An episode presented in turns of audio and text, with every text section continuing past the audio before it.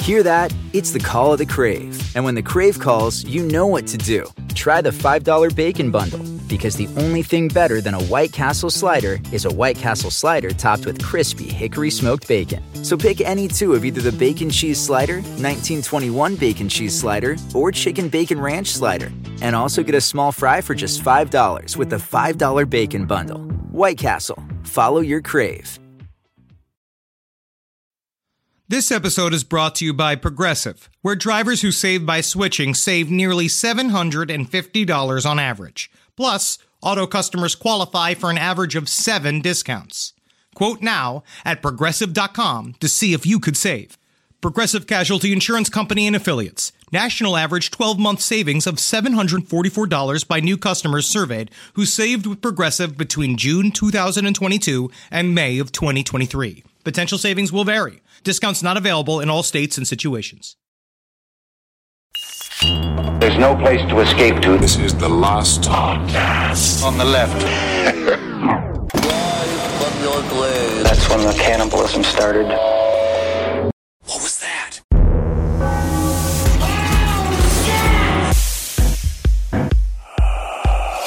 Right, boys.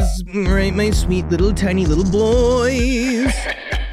You know what? Today, a lot of times our episodes, unfortunately, are by the boys and about the boys. No, they're not Yep. really. Yeah, they are. They're never really about the boys. yeah, they're always about the boys. You know I what? feel like masculine is like the fourth thing people would describe us as. Today, though, today's episode, all about the girls. It's about the girls. Oh, yeah. Okay, I see. What, I see what he's saying here. I see what he's saying. The For the subject matter- ladies. the ladies, yeah. Yeah, come on. That's fantastic. Otherwise known as the afflicted. Whoa, welcome to Last Podcast on the Left, everyone. I am Ben, hanging out with the shirtless Henry Zabrowski and a sleeveless Marcus Parks. I just saw Marcus Parks's armpits, not that much hair. However, I'm staring at uh, Henry Zabrowski's chest, and he makes up for it. Wow. no. Everyone knows that I'm the, I'm the satyr of the group. Is that uh, from the waist up, hardly any hair. Waist down, a lot of hair. It all fell to the bottom. Um, and there's actually a lot of accounts of uh, demons and demonic figures in this entire story Yeah. that uh, have me feeling a little triggered. Um, maybe almost body shamed by Whoa. history. Um, because a lot of them talking about the evil nature of the squat, hairy man who dresses in fun clothes. Right. Well, folks, we're not going to Nilbog. We're not talking goblins. We're on to Salem Witch Trials Part 2. Part duh. Part two. So, when we last left Salem and the surrounding community circa 1692, the first of the main witchcraft accusers, collectively known as the afflicted, were just starting to show the first symptoms of bewitchment. Now, what truly set the Salem witch trials apart from all the rest, or at least the rest in America, is that it was the only one to admit so called spectral evidence during both the beginning accusations and in the trials themselves. Now, is that what happens when you take a toot and it lends up a little bit in your underwear? It, it, would- I would say legally, it's a shark. Yeah, yeah. For, in, the, in the legal of legal processes, it's the most shark-like. Okay. of them because anybody can say anything. Mm, Right. Anybody can be a ghost. Uh-huh. And it's very difficult to pin that down. Absolutely. You might even say they might be difficult to find actual evidence of that. Could be, yeah. A shard, I think, is shard. There's That's a very got hard evidence. There's h- very hard evidence for a shard. Uh, man, I don't know what it is. It's almost like if an you, SPD. you showed up, yeah, maybe an SPD, and then your friend starts yelling at you that you did it, you did it, you did it, and then they fucking hang you for it. Oh, yeah. okay. Yeah, then all of a sudden, yeah, you're emoliated. Gosh darn it. Well, put simply, spectral evidence was evidence that only the afflicted party could see. For example, a girl would say that she was, at that very moment, being attacked by the astral projection of a witch that was clear as day to her, but invisible to everyone else. Kissel's sucking my dick right now. Whoa. He's sucking my dick right now and he can still talk. Oh. Hmm. This It's is like- amazing. oh, this is like a magic act. I wonder why my I wonder why my mouth tasted like a good Polish wand. He's sucking my dick right now. Wow. Spectral evidence. But over the next couple of episodes, what you're going to see is the constant struggle, I think, of these guys in their own really stupid, backwards way, trying to figure out how to make all this legal, Hmm. uh, which uh, Mm. it ain't. And it's all dumb. And it's a waste of time. And it's actually just a font of misery for everyone Oh, involved. just one second, guys. Hairball. That's spectral evidence. Spectral evidence. Well, usually spectral evidence would not be considered admissible evidence in court. Because it's not, not real. No. Yeah, yeah, yeah. Well, instead, of course, because it's a hallucination. It Right. is Yeah. de- it it's is or absolute- and hallucination is generous. They don't even allow lie detectors. Yeah. Lie detectors don't even work. Exactly. Instead, according to the book Salem Witch Trials, a day by day chronicle, conclusive proof for witchcraft followed the same standards as any other crime in colonial Massachusetts.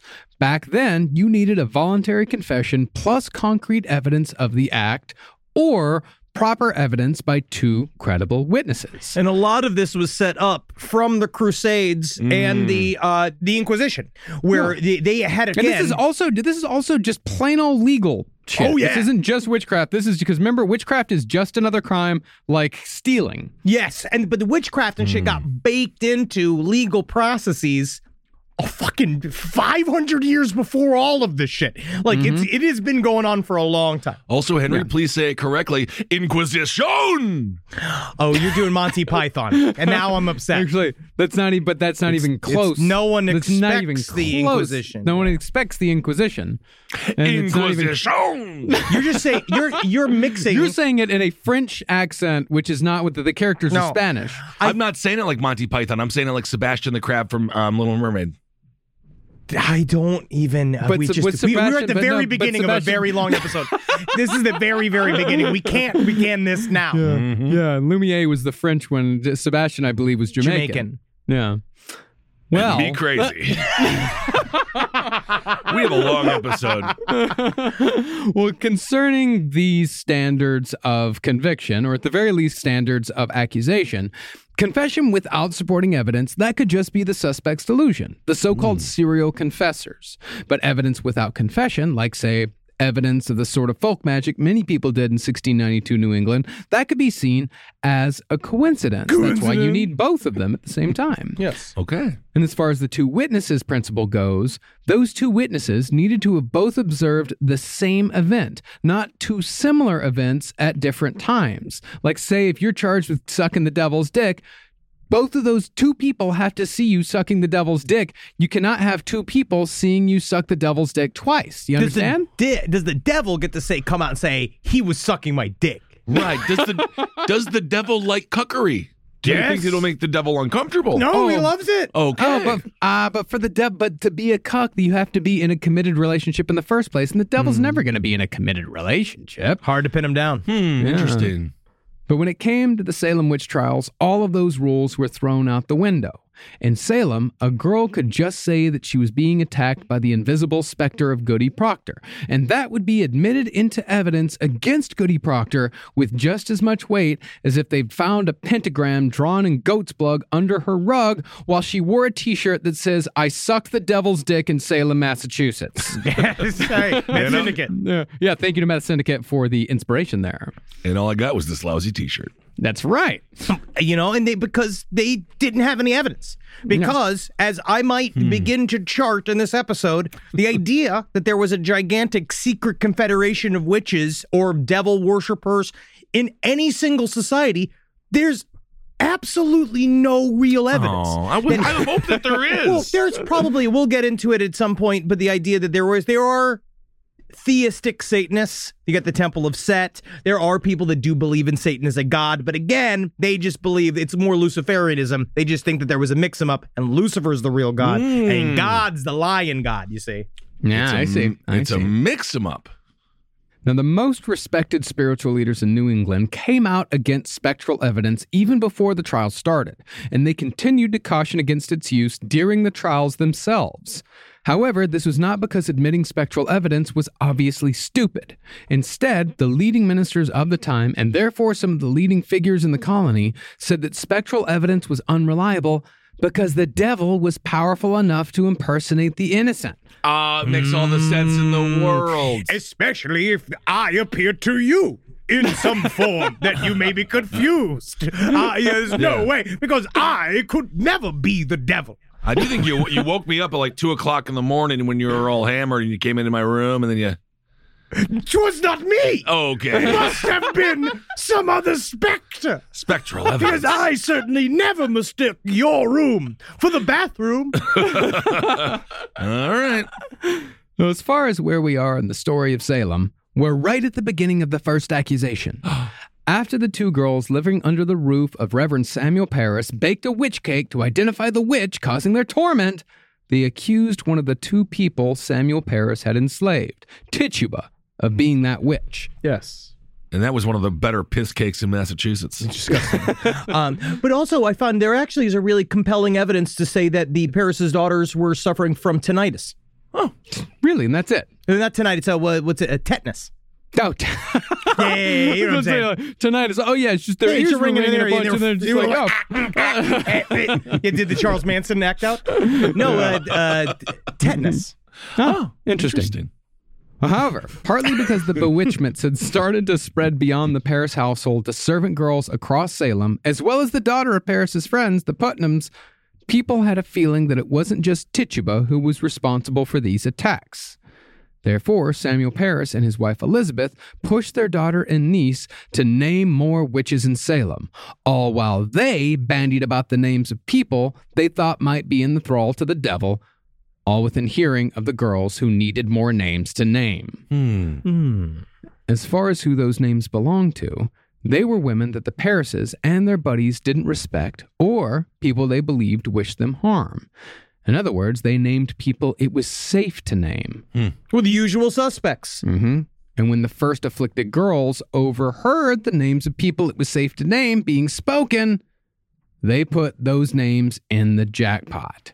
Specifically, the second and third accused witches were two women of low social status named Sarah Good and Sarah Osborne. While Sarah Osborne was merely a free thinker that somewhat lived outside of society, Sarah Good was certainly one of those aforementioned pains in the ass. It's kind of interesting. I Hmm. watched the the Witch again last night to kind of get more context and remind myself just how creepy New England is. Mm-hmm. And uh, it is crazy the idea that she truly was outside of society. Sarah Yeah, like- Osborne. They leave. They literally make them go. So they Yeah, just go. Because also, I found out reading a little bit about the structure of Salem Village is that back in the day they used to have all the farms in one collected area and all of the living areas in one collecting area, right? Like, so a- that- like it's a town. they go to town. But the idea is you had them all close, right? So that everybody could collectively work together, that everybody Right. that lived in the houses would collectively work the land and share amongst themselves. Eventually, everyone realized, I'm sick of doing this. I hate you. right. I hate my neighbor. I want to go live over there where those nice trees are. Right. And then they go set it over there. And eventually, the longer you're over there, everyone's like, I think that bitch is a fucking witch. Like they just like look Right. her over there. She only she's, she's staring at my rutabagas. Why wouldn't she want to hang out with us? I don't understand. I she don't must be understand. you weird. She don't want to hang out with us. You notice that the wheat is higher than it was yesterday? Um, also, Sarah Osborne, she would love. I was stuck in traffic today, which was infuriating. She'd have loved the man I was behind because he had a funny bumper sticker and it said, Think it's not illegal yet. Uh, Not yet. Not yet. so Not Sarah yet. Osborne, she would have thought outside the bun too. She probably may have laughed at that bumper sticker, which, in my opinion, makes her a witch. Is it wrong if I take the side of all the priests and pastors? We'll get Oh, there. yeah. We'll- Okay. Yeah, it is. It No, is. Yeah, yeah. It's it's wrong. Yeah, it's it's Okay. a bad take. It's Okay, a real great. bad take. Fantastic. Well, Sarah Good was a poor, alienated woman from a family who had fallen on such hard times that they were near vagrancy by the time the accusations began. Hmm. While her family had once been successful, circumstances meant that she and her husband had resorted to begging, doing it in a way that is specific to those who once held higher status. Hey, I used to be rich. Don't we all want to see me be rich again? I would love that. Well, for example, if someone gave Sarah good charity, she would make the giver feel uncomfortable, as if the gift was an insult.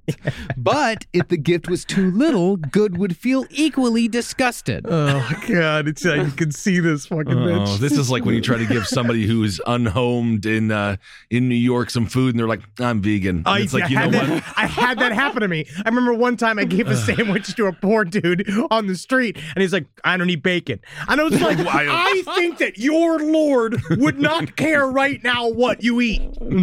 Ah, or his lord would to look at it as the ultimate test and would condemn him to hell forever for failing. Dude, now you're in the Puritan mindset. You Yeah, don't now I'm understand. thinking like a minister. Now I've been thinking like a minister since I was six years old, dude. And fucking, I first got the Oh. fear of hell put inside of me deep, where it, it still lives to this day. And we this book I can't really talk about it enough how much I love it. Europe's Inner Demons by Norman Cohn, and a part of it is constantly that it's this whole idea that even the idea you would fall for one of these so-called human frailties, like the idea of like being horny or or wanting something else that somebody has, right? Being envious of something. But hell, all of that is just a fucking trick, bro. And then God purposely punishes you to make you want all the extra shit. He makes you want it, want it, because then you just yearning for it shows why you should be at the bottom of the fucking pile, dude, because you fucking didn't get it. Whammies. Nothing but whammies. for you. Nothing but wham. I mean, literally, it would just be an LT lettuce tomato sandwich without the bacon. Um, That's you a just- salad. With that's that's technically- just a you cut up salad. the bread. That's the croutons. Yeah. No, it's not bad. Well, as it happened, Well, it is Uh, bad. you want the bad. bacon. Henry's Yeah, you trying to want the- bacon scam people. yeah, you want the You bacon. want the bacon. Bitch, I can do a bacon flip if I want. It's- whatever. Well, a- well, as it well as it happened, after Reverend Samuel Paris gave charity to Sarah Good one day at the start of his daughter and niece's afflictions, he noticed that Sarah walked off muttering something under her breath. But instead of simply thinking, "Wow, what a bitch," Samuel Paris decided that yes, his girls had gotten worse after Sarah Good. Had come by his home, and the muttering that he heard, it must have been a curse. devil's oath. Whoa. Meanwhile, she was just going like cheap ass fucking minister. Oh. Like that's like all she was doing. yeah, that's it.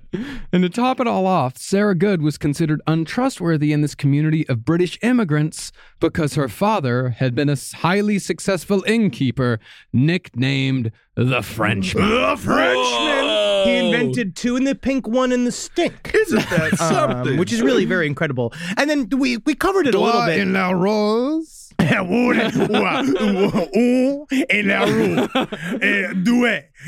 Isn't that something? Inquisition. I think that you think that that's tradition from Tevya. I always think of Tevia. it's one of my favorite fake sugars. I fucking hate it. I'm gonna fucking walk away, dude. I, I got two hours and fifteen minutes left. Oh, but that was Sarah Good. The other accused Sarah, Sarah Osborne, had done nothing more than make some unconventional life choices.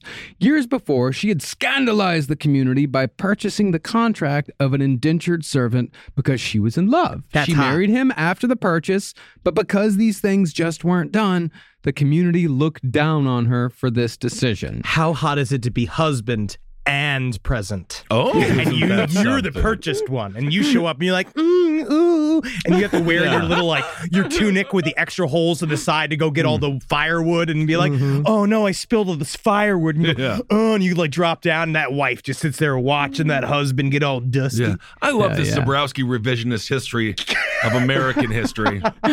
this is great. You Yeah, don't, we're- you'll be ahead- you'll after they get rid of CRT, you're going to be taking over for most curriculum. I hate. I believe. I believe fair and just, and I'll just say humans should be damned, and Yeah. we're a virus on this rock. America, the sexy years.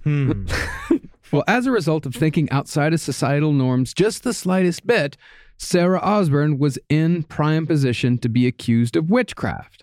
However, in an example of just how cruel and uncaring people can be when they're scared and looking for a scapegoat, Sarah Osborne was completely bedridden at the time of her accusation, colonial Massachusetts sick, and she was unable to leave her house under her own power. Hmm. I think that we can all tell that this woman has the ungodly powers of a witch. I mean, she can't get out of bed. No, we will all see as I show you now. As I grab her bedclothes and I spin her from the bed, and she, she launches in triumph into the devil's. Oh, she is just on the ground. Ah, well. Let's have fucking more- hang her anyway. Honestly, what a waste of time. Let's hang her anyway. She'd have more power, I think, if she was a witch. But Yeah, and that didn't stop the good people of Salem from actually dragging her from her bed to publicly accuse her of witch, You witchcraft. can get up, get Yeah. up. do witches get sick? Ah, I I guess. Or You get maybe sick of she the was faking hassle of society. I agree with that. it. She could also be faking it. You never know. You never know what happens. Never know. You never know what Okay. happens to these people. Yeah. Now, Osborne and Good held at least one, if not many, of the characteristics that made a person susceptible to witchcraft accusations in the 17th century. They were outside of society. They wanted to be outside of society. They refused to show deference to their superiors in the existing order of things. They'd moved around a lot for whatever reason, Hmm. and or their social rank had fallen. And so, since Sarah Good and Sarah Osborne met at least a few of these criteria, and they were openly suspected by those of higher social rank, Samuel Parris's niece and daughter named the two Sarahs as their tormentors. No. And once the daughter and niece did accuse two more women, the other girls mentioned at the end of the last episode followed suit, specifically 12 year old Ann Putnam Jr. She's a hard ass bitch, that little girl. She's 12. She's intense. I guess she's Colonial Williamsburg 12. Well, this whole episode is filled with very scary little girls. It is filled with I'd be like, also the devil in the window. And he looked a lot like you. that is scary. Yeah, dude, it's all of them. It's a whole town of the orphan. one. Oh, no. I saw Proportional Goody dwarfism. Proctor taking a woman and roasted her on a spit for four hours long. And the fat was dripping in our news. Devil's face. How do they all sound like Julia Childs? Well, Ann Putnam Jr. said that the specter of Sarah Good was visiting her and pinching her. But more importantly, Putnam Jr. said that the specter was trying to get her to sign what the afflicted had started calling the Devil's Book. Yes. and that's why a lot of times you'll see the devil hanging outside of various movie sets or Oh. hotels where the movie stars stay because he's constantly looking for others to sign the devil's book. He's not going to get Keanu, I'll tell you that much. Look at this signature I have for Hugh Grant. Ooh. Seven dollars on eBay. Oh, Yes, fantastic. just another nefarious page from the devil's book. I love And that. here is the signature I got at Disney World from a young Aladdin. He's a- Yes. He's actually not the genie. Isn't that something? Oftentimes people think Aladdin is the genie. They don't. No, Yeah, they no do. one's ever thought that. No, I No would one's never ever do thought that. Aladdin I would was a never genie. complete that. And that is why I am the owner of the devil's book. All right. Well, as we mentioned last episode, the Puritans were a mercantile people, and contracts were a big part of their lives.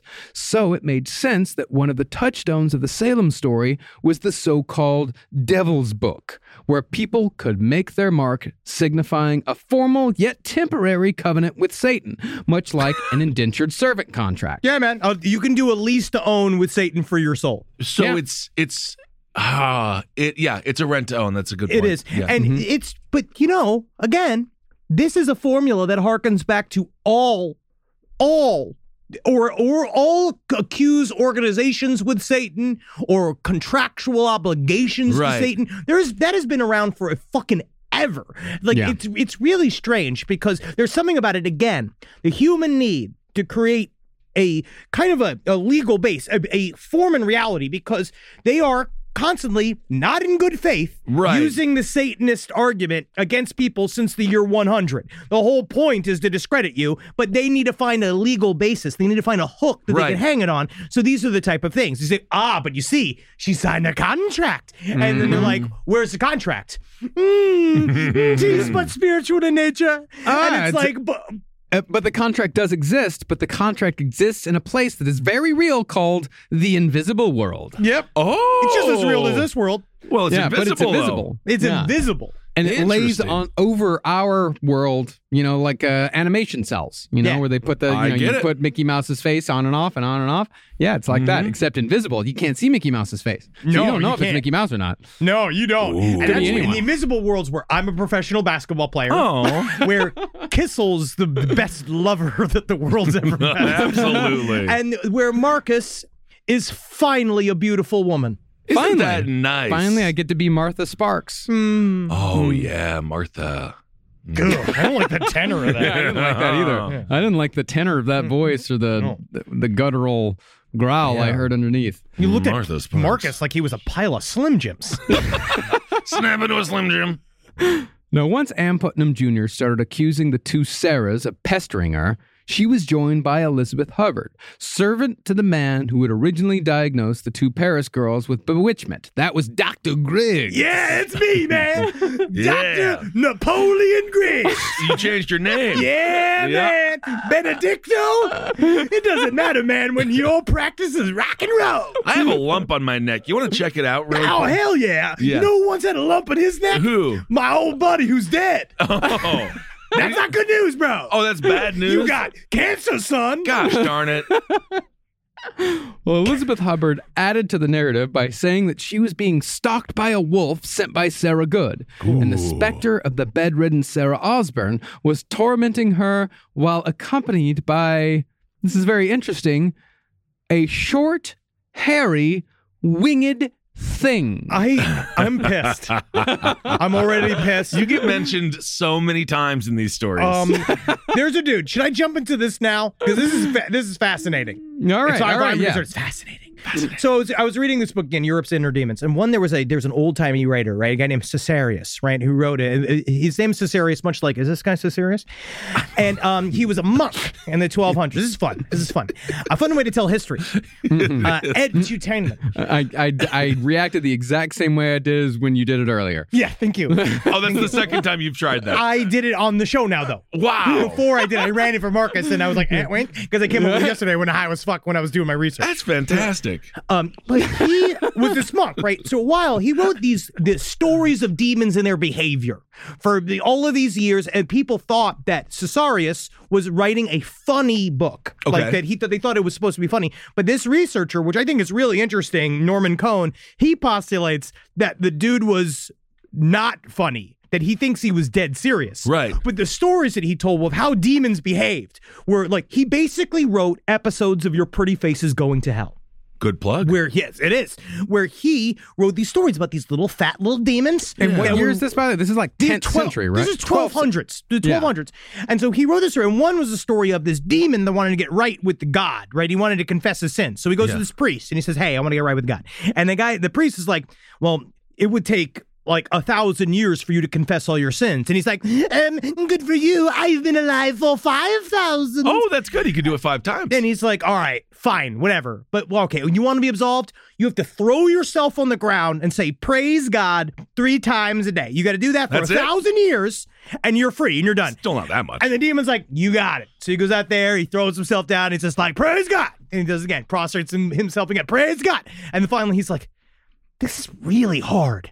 And he's like, fuck it, I'll go back to hell. And then he just disappears. And like, that's the end of the story? That's, That's the it? end That's the of the whole story. thing? That's a, it's a 12 minute episode. There's really not much you can do with it. And then I love the other story about the priest that all of a sudden got this beautiful singing voice. Yeah. And hits this and it's like they all hung around. You know, this guy was doing all my life. I pray for someone like you. And they were like, You never had this much soul, Derek. Was that CC and JoJo? Yes. Casey and JoJo. Fantastic. And so uh, to- told us all about having sex as little kids when he used to dance that in sixth grade. You make Yeah. it hard for me. You remember that? Oh, yeah. Making You it make hard it- for me? You make it hard for me. Do you That's- remember that one remember that. lyric? It's a little called- No. poke comes through. Yeah, it's called "Making It Hard for Me." The song's about dancing too close on a woman, and then he, you get a boner because the And then you woman's get a dancing boner. close on you. yeah. Yeah, yeah. No, I just always think, never gonna get it, never, gonna, get, it, never gonna. now get that's it, never singing gonna- right there. Oh yeah, in vogue. Whoa, back whoa, when, whoa, Back yeah. when singers were singers. Just cut to me outside the Pizza Hut buffet without five dollars. I always remember. But this priest, right? So he's singing, and they're all like, "You never sang this fucking good. Yeah. Mm-hmm. you must be filled with the demon." So they go and they do a big exorcism on him. The demon comes out of him. And the guy just dies. And they just realize, oh, that demon's been living inside this dude singing great for the last six months, reanimating his body. Just because all that s- demon wanted to do was sing. well, they should have let him sing then. So that's it. That's all it did. Like the the guy- the priest died, and then the demon entered into his body and reanimated the body, and all he did for six months was sing Yep. beautifully. And that's it. Beautifully. And then they were all What's the pissed point of he that? was sto- go- Mm. what is the point of that story? What is the point of that? You never know.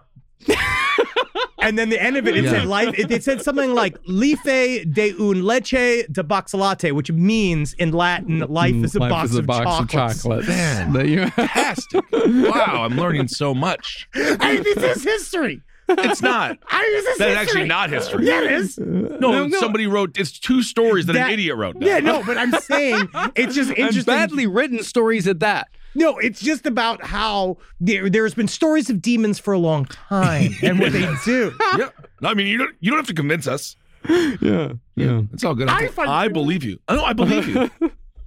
Well, with at least four girls claiming witchcraft, legal proceedings began against Tituba, Sarah Good, and Sarah Osborne on February 29th, 1692, meaning the Salem witch trials essentially began on a leap day. A day that should never exist. Interesting indeed. I just feel so bad for Sarah Osborne. She's just in bed and she's like, "What are you all doing? I mean, that's how I've it been is. sick." Yeah. However, the trials themselves would not be for months to come. On this episode, we're going to be focusing on the formal accusations that led to the trials, the so called examinations. Now, since servant girls and children weren't legally considered to be people in colonial Massachusetts, the complaint against the witches had to be filed by men on their behalf. Good and fair. so crazy. And so, once the complaint was filed, local magistrates Jonathan Corwin and John Hawthorne, or Haythorne, it's hard to say, they began with what was referred to as examinations. Examinations basically were a terrifying combination of an interrogation and a deposition, followed by a likely instant arraignment, all done not only in front of the public, but your accusers themselves. And this is a step up from the Inquisition. Because it used to be you only have the inquisitors to be in front of. So that this, this is them being like, you see, now we, we've made it fair. We've made it good.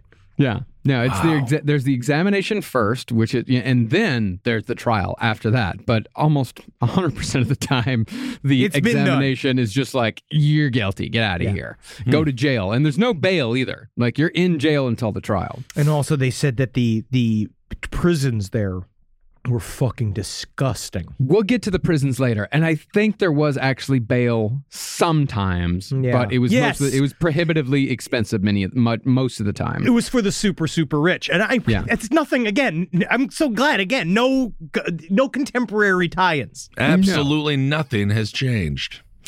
Well, Corin and Haythorne, they were nothing more than merchants and politicians without any legal training whatsoever. And even if they had been, Massachusetts at this time didn't even have a legal system to speak of because they were transitioning yet again to a new charter.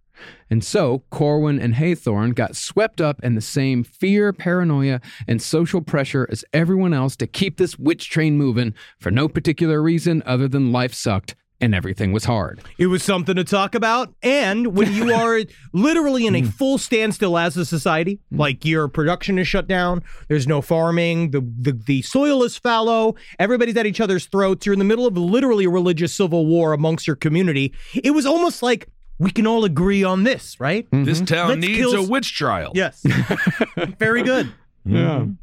Now, the day after the complaint was filed, the three accusers were arrested and brought to a local tavern for questioning. This included the still extremely sick Sarah Osborne, who was ripped from her sickbed and brought to a bar on the say so of children. Once they all arrived at the tavern, I mean, this is how I'm gonna like leave the hospital one Yeah, day. yes, yes. Bring me to the nearest tavern, and then The that's where local you die. children are convinced that Sasquatch has cancer in the Oh. local hospital.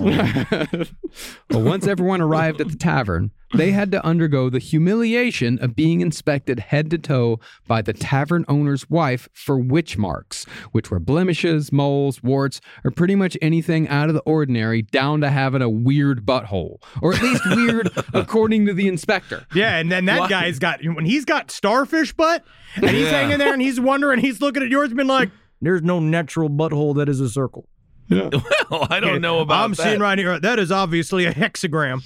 Oh my goodness! It's, It's like excited. A, it's like that little Play-Doh push thing. I would say more discoloration, you know, because they definitely talked about grundles. You know, they talked Oh, yeah. like sometimes like a butthole's like, mm, it's not quite the right color, you know, or they just look at birthmarks. If you birthmark was in a weird place or something like that, like they Well, would just what was- decide basically. They were looking. What they were was looking the for the perfect witch. butthole? the perfect butthole was a nice, was pink. You know, it's like Dyson it's like pink. pornography. You know it when you see it. Yeah. You go Yeah. like, oh, that's a nice. That's What, a- gave, but what about okay? So the wife of the bar owner, the the wife of the tavern owner, why did she get to do that? Like, what did she have credentials? Uh, she's probably just happy she's not the one being searched. I see. Uh, I think that you get that, and because they're, looking for the witch's teat, which is Yeah. a third nipple that, that would be used to feed the familiars, or when the devil would come and supple, supple and suckle. So they were stripped entirely nude in front of everybody. yeah, and their bush Not in hair was front- no, shaved. the no, the inspection was private. That was yeah, that private, was I believe. classy. Yeah, yeah, because they All can't right. be because if they sh- because if they sh- strip someone down, then someone's going to get horny, and you can't have that. Then So you that kinda person ha- has to be tortured. Yeah, because you have to weigh. It's like, d- is humiliation more important, or is tamping down sexual need more important? And in this point, sexual need tamping that down one out. Life sucked and everything was hard. it sounds like it. Yeah, Well, interestingly, Sarah Good's husband, William Good, who seemed pleased as punch about his wife getting arrested for being a witch, Bye, honey.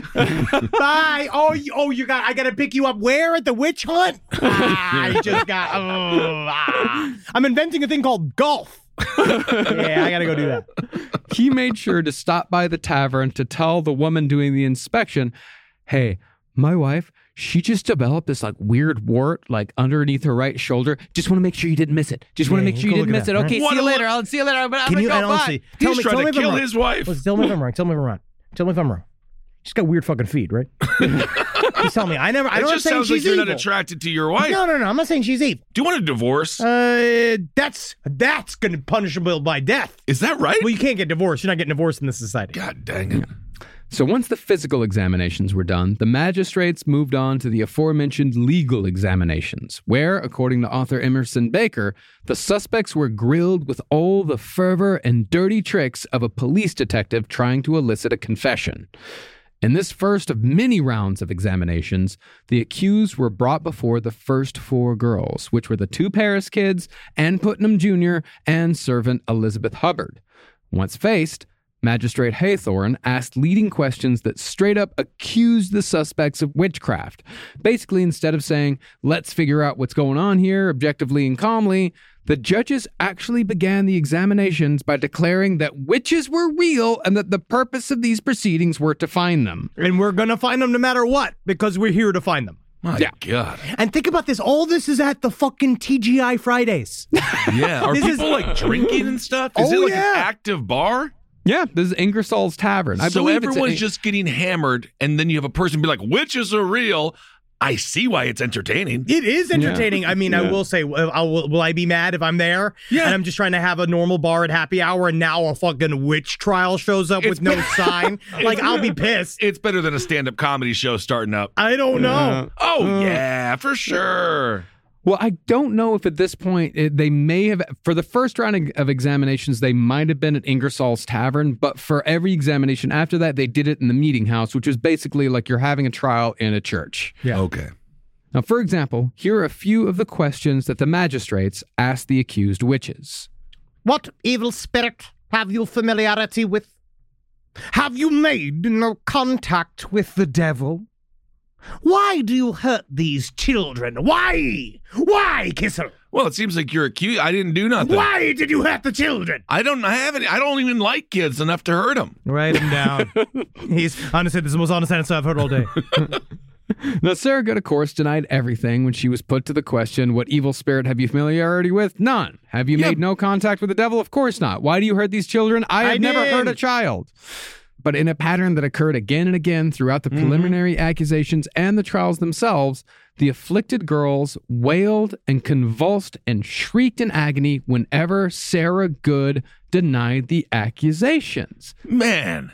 Yeah, the more she denied, the louder they shrieked. And it's shrieking and shrieking, just the worst fucking noise you can imagine. Four girls all at once, four teenage girls screaming at the top of their lungs that they're in pain, they're in pain, they're in agony, they're in agony, everything's awful. yeah, and have you ever been outside on one of these One Direction concerts? Oh my goodness. Oh, you know how it is.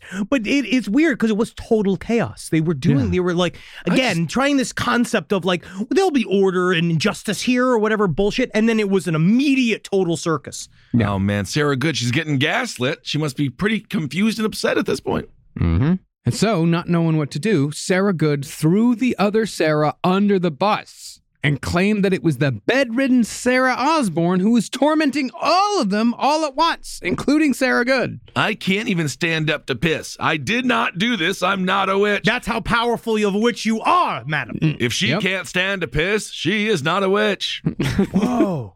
Wow. The first defense attorney. Yeah. Well, following that proclamation, the magistrate brought Sarah Good's husband, William Good, to the stand.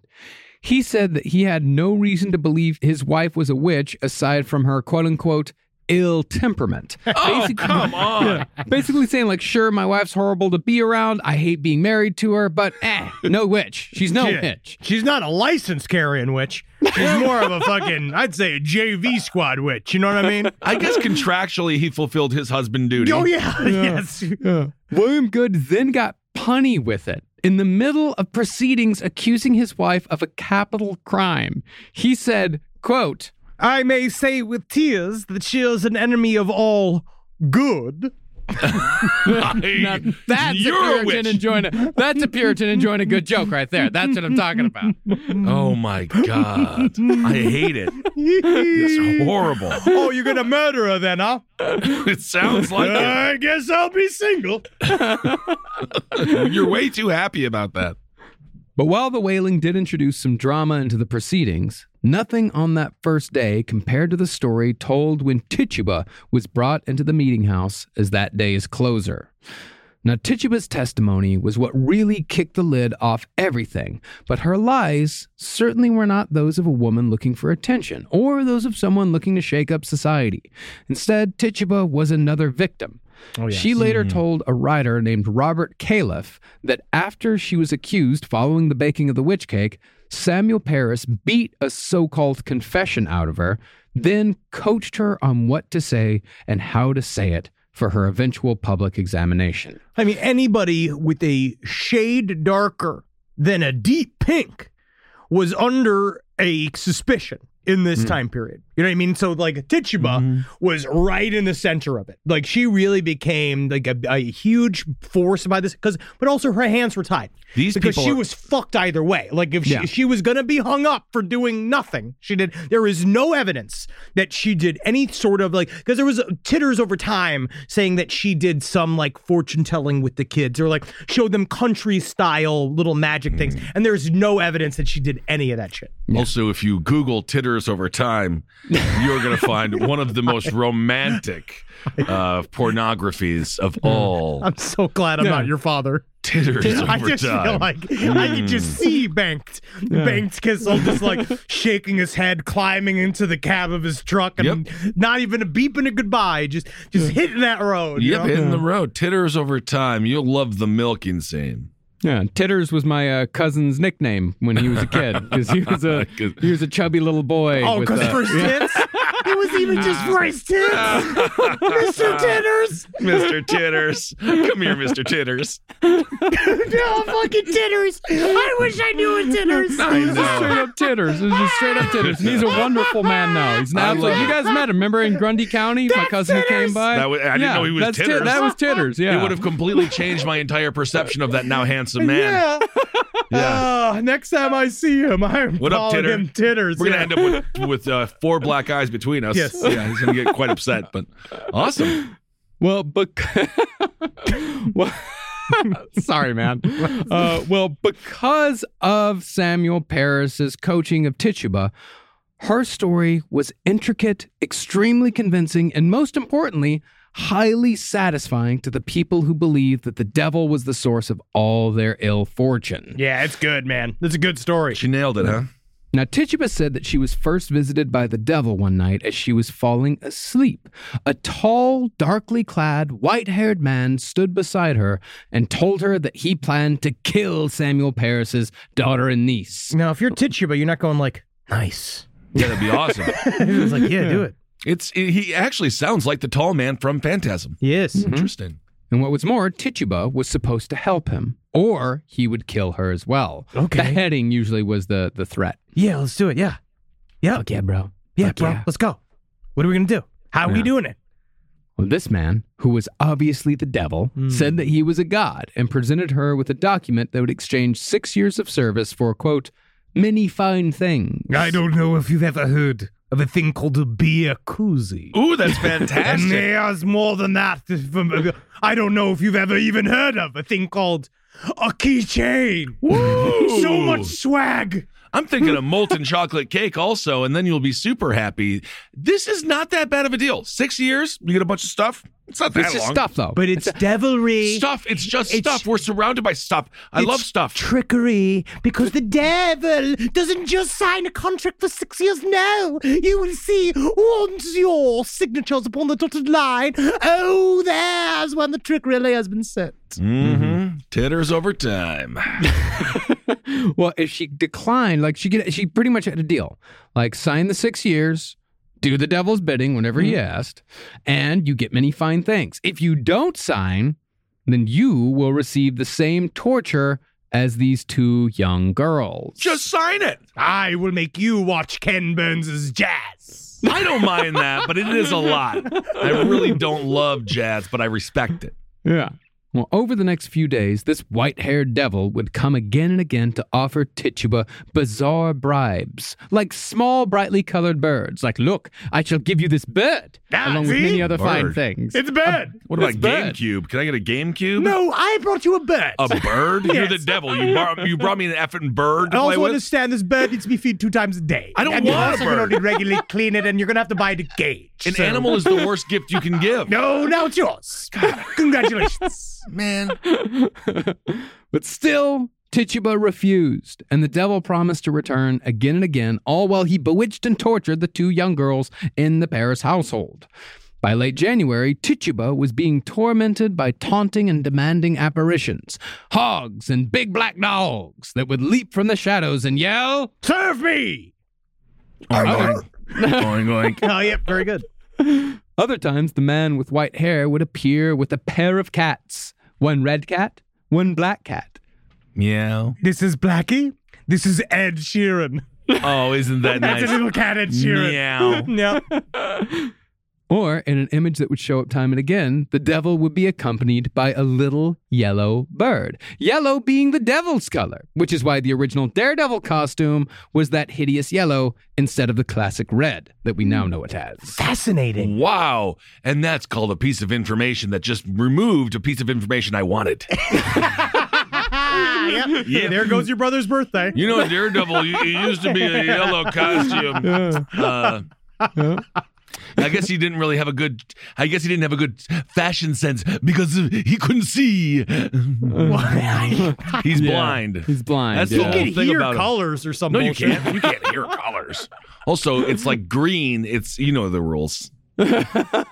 It's the thing you don't. It's the, leaf. Whatever. We you know. I You're don't just, wanna talking, get you're just into it. talking about the color of the Color sonar theory. they use in the comic book to signify that he can see stuff with sonar. No, I'm talking about how if you see a b- piece of broccoli, which I don't is want man-made, to. We're mostly talking about this completely uninteresting, fake scientific It's not fake. idea you have. No, it's not fake. It's real. Well, it's around this time that the devil urged Tituba to sign his book again. Sign it Yes. again. Come on, right here, next to. Go have this wonderful. It's Judge Reinhold. Oh, I love it. You're gonna want to say that one. Mm, the Breakfast Club. And after over a month of torment, Judge Reinhold was not in the Breakfast Club. You're thinking of Anthony Michael Hall. Judge Reinhold. Jesus fucking We Christ. literally can't Sorry, I continue like couldn't- this. gives a I shit? couldn't let it go. I couldn't let it go. Judge Reinhold was in Fast Times at Ridgemont High. That's what you're thinking. I don't give a fuck. I actually don't even care. Also, it's just what No, we're never gonna get through this. Dr. Oz told me that you shouldn't even eat breakfast. Well, after over a month of torment, Tituba testified during her examination that she did sign the devil's book in her own blood with a crescent mark next to the marks of Sarah Good and Sarah Osborne. But what was most disturbing for the people of Salem was that Tituba also testified that beside her mark and the mark of the two Sarahs, seven more marks were the devil's book. Whoa! That meant that there were no less than nine witches in Salem. This Oh, is three really starting already to been heat caught. up. Yeah, dude, it's a Salem Witch expanded universe. I guess so. But once Tituba signed the devil's book, all bets were off regarding her reluctant participation in witchcraft. The specters of the Sarahs would visit Tituba on the regular, accompanied by a swarm of familiars, including yellow birds, yellow dogs, and more red and black cats, Yeah. who would paw at Tituba, saying, Servas. Servas. Yeah, they're just needy ass cats. Or you should do something for me, cat. You don't change my food. I get diarrhea. Just go kill a mouse. Go kill a bird. Actually, here's a freaking bird. You want a bird? Mm, I'm sorry. I'm an indoor cat. Oh, I don't. And you're gonna need to feed me. I'm so sick of you. Ah, yes, you see, you've received my cats. Multiple. Yeah. And the best part is they all go to the bathroom inside. and they're yours now. Congrats. That's odd. Thank you so much for these cats. The witches' familiars would play a large role in the proceedings to come, as their presence was the true mark that a person had given themselves over to Satan. Satan, Satan. See, familiars during this time period were considered not just the witch's buddy, but an actual imp sent by Satan himself to aid witches in their nefarious deeds. And it came from the very first mentions of satanic, like g- secret groups and their initiatory rites, which is one of the first things you're supposed to do. This is true. This comes from ancient scripture. You're supposed to kiss a cat on the butthole. Absolutely not. That is how you're supposed to kiss a familiar, and it says moose odorously under the tail. Oh, what, what does that do? You lick a fucking cat's asshole. Yeah, and so but you say- why? you say hello to the devil. that is ridiculous. Why would the devil be there? Never fuck the cat. Yeah, never fuck the cat. Never. No, fuck the cat. definitely don't do no matter that. how many times it fucking sluts around. It's a cat. Well, it started. Well, some of the very first artistic depictions of the devil, way back in I think like the eighth or ninth century, showed people shoving their noses into the devil's butthole because that's how you pay fealty to the devil is you kiss the devil's butt. So I would imagine, in lieu of the devil, if the devil doesn't show up, then you got to kiss the cat's butthole because the cat is a familiar that has been sent by Satan. So if you can't kiss Satan, you got to kiss the familiar. It's like if you remember the guy that used to hold the umbrella for P Diddy. Sure. yeah. If you meet him, it's kind of like you're meeting Puff Daddy, right? you kiss It's- his what's asshole? His name? I'm just saying. I'm just from the chain of command. Oh, I You see. see that guy, and you're like, you're the umbrella guy, and he goes, yep. Yeah. And then you're like, "Yeah, how's P Diddy doing? He'd be like, I don't know. Don't talk to him. And you'd be like, well, Well, he's definitely not wet. That's good. Uh, Man, I went to Massachusetts. Their, their cats have the cleanest buttholes I've ever seen. this is But you should see the tongues on these guys. Bunch of massholes. moving on. Well, the familiar did not serve the witch simply because Satan told it to. The familiar needed nourishment, and Hmm. to keep the evil going, the Ah. creature would suckle blood from the witch, either through a cut, usually on the hand, or the witch's teeth that Henry mentioned earlier. Little nipple. She needs Mm-hmm. to go to the doctor if she's bleeding out of her fucking tit. I don't know. Well, I mean, usually they cut the hand. They cut the hand open, and then Oh, the, that's the, they- yeah, and the, oh, or and like are the we just- bird or when something. you goes s- When you say teat, are you just referring to any open wound? Well, they call it. They'll say they're looking for a third nipple, but it- they're most of the time they'll take uh, anything. Mm. Okay. Yeah. Well, this concept was seen as such absolute fact that when Tituba was being grilled about familiars during her examination, Magistrate Haythorne asked point blank this question exactly. Do not these cats suck you? What? Do not these cats suck you, Like Mister? suck me? I see. Oh, I can see the white hairs upon your jeans. No. You've been sucked upon a cat this day. I have not been sucked on by a cat. Yeah, well, the more you say it, the more I think you might be having cats suck upon That's you. just reverse psychology. You're just trying to. Oh man! And, and now, and now I, I have. have you, Ah, cat sucker. I'm not a cat sucker. No, this is a boy cat suckler. Because Hmm. you, if you suckle, if you get, if you suckle, then that means the cat sucks you. But if you're a That's y- sucker, you suck the cat. So it'd be a, the more proper term would be cat suckler. Cat sucky? I just don't think you should be doing any of this with a cat. No, leave him alone. Absolutely. A roast as dark as the night, perfect for fueling the cryptid research and mad ravings required for your podcasting. Don't mind the red eyes, he's just trying to warn you of the bridge! The bridge! Finally, from the caffeine addled brains of Spring Heel Jack Coffee and last podcast on the left, we bring you Mothman's Red Eye Blend. Yes, delicious Panama beans. Go to lastpodcastmerch.com to order yours today.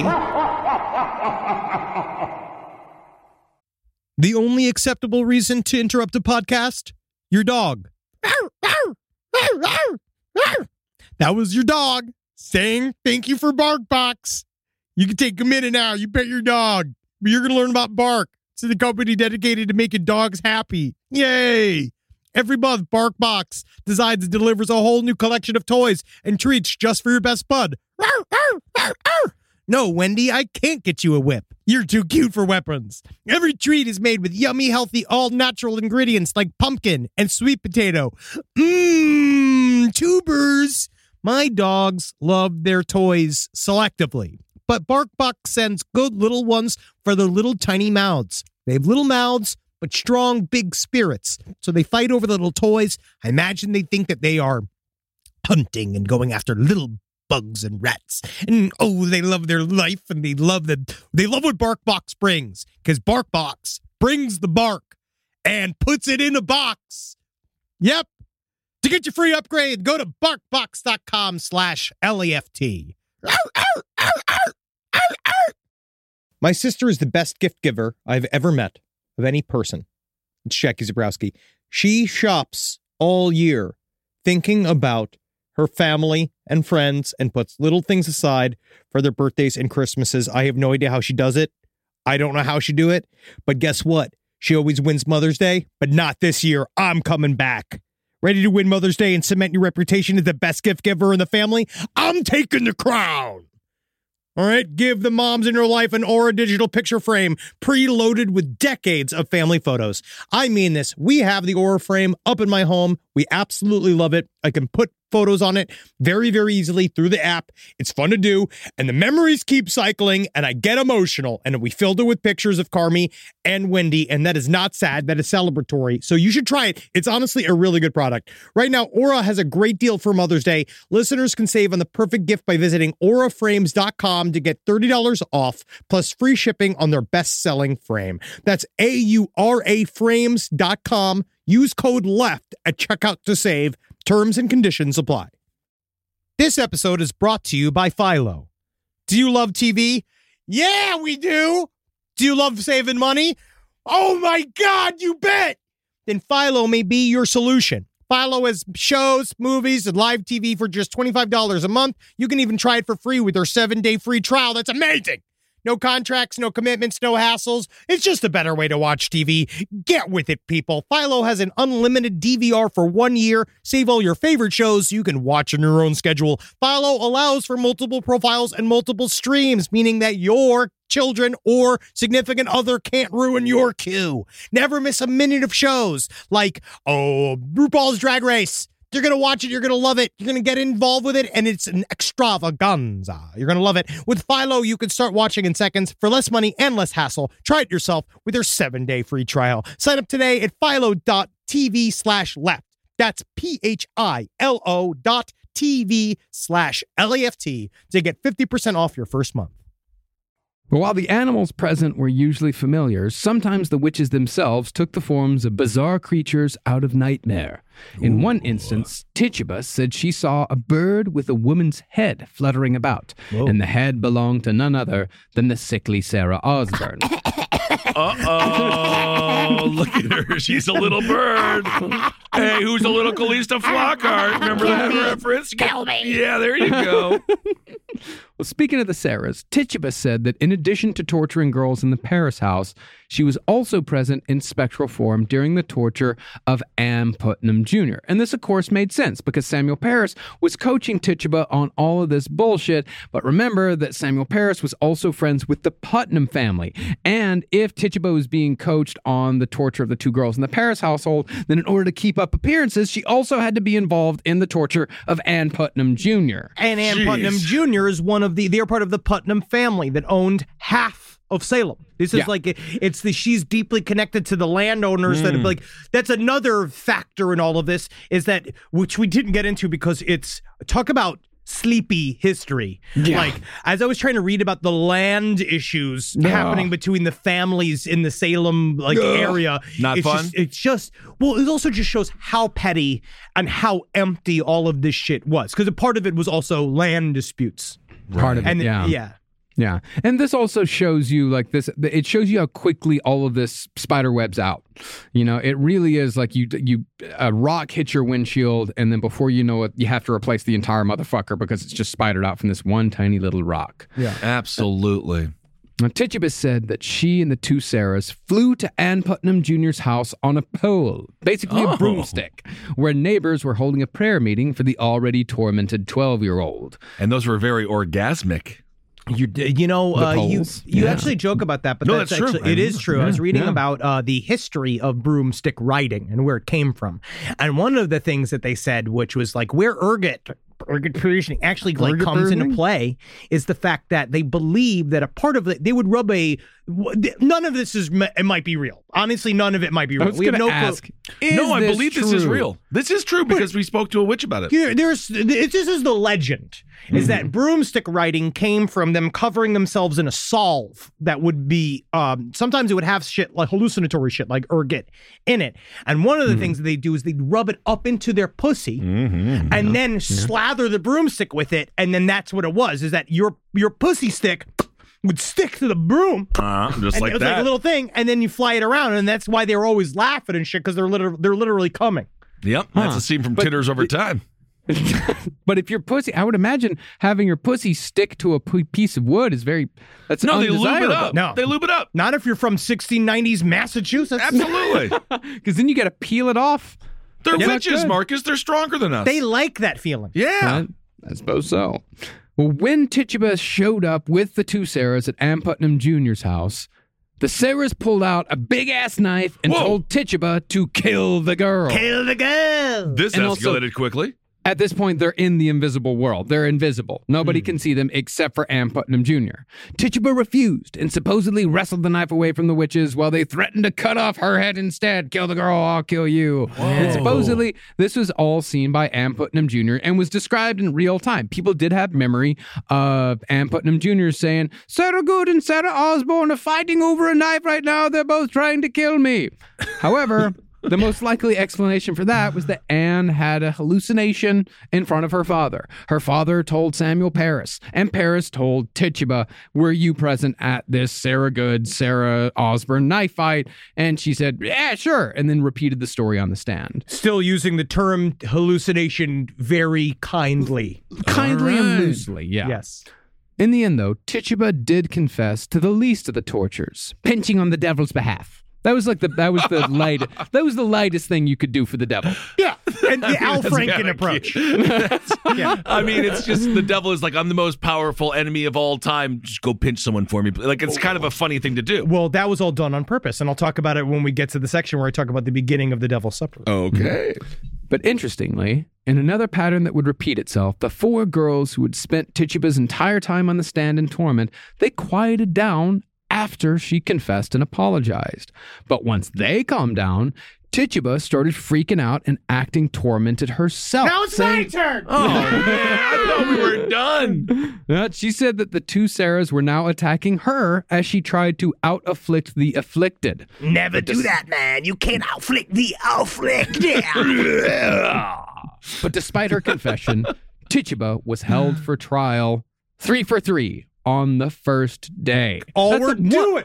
One, day. One day, Sarah Good, Sarah Osborne, and Tituba, all that's one day. Yeah, dude. Already got three witches today. Good work, everybody. Good work, fake court. Yeah, fuck yeah, man.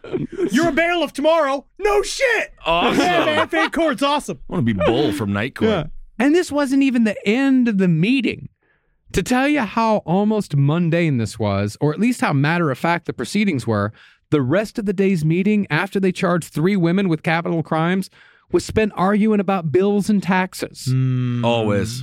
Yeah, because the road between Salem Town and Salem, Salem Village, it had been repaired. And Salem Town said, hey, Salem Village, you got to pay for this shit. But Salem Village said, Salem Town, you should pay for this shit. So once again, they were caught in the pain in the ass, in a, a fucking pain in the ass spat. there's never been, I think in history too, the group of cantankerous fucking Karens in this entire story. Like they're, it all started like this. It all just, it's all of this petty fucking garbage that they all would not give an inch on. That it was Yep. all about whatever it was. It was all like again, everything sucked and life was hard. You call them Karens. I'm going to call them Grumpy Rorys. you know what? Good restructuring. Absolutely, because this is Reframing. the. It seems like the men are being a little catty. They all are. Mm-hmm. Yeah. But as two men from this meeting were walking from Salem Village to Salem Town to tell them, uh, fuck you, Salem Town. Salem Village, they ain't paying for this Paying for fucking this road. road. They, they, they're not paying for this road. Salem Village ain't going to pay for this road. I ain't not gonna pay for this roll. You're gonna be the one paying for the roll. Mm. Well, do you use the road? I, I dabble. Well, maybe you should pay for it then. I, what if I instead?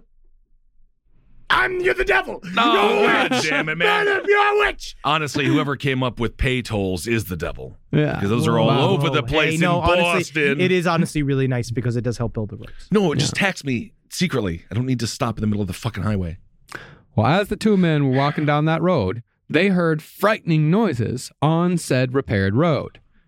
they then saw a quote, unidentified beast, which flew apart and became three women who fled quickly as they vanished. Oh. Whoa. Hi. Just sounds like three young people trying to get into an R-rated movie. It does. And according to these two men, those three women were Sarah Good, Sarah Osborne, and Tituba.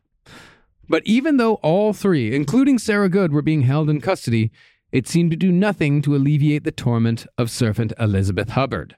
That night, she was afflicted by a series of pinches, and as she stared blankly ahead, she said, quote, There stands Sarah Good upon the table by you, with all her naked breast, and barefooted, barelegged.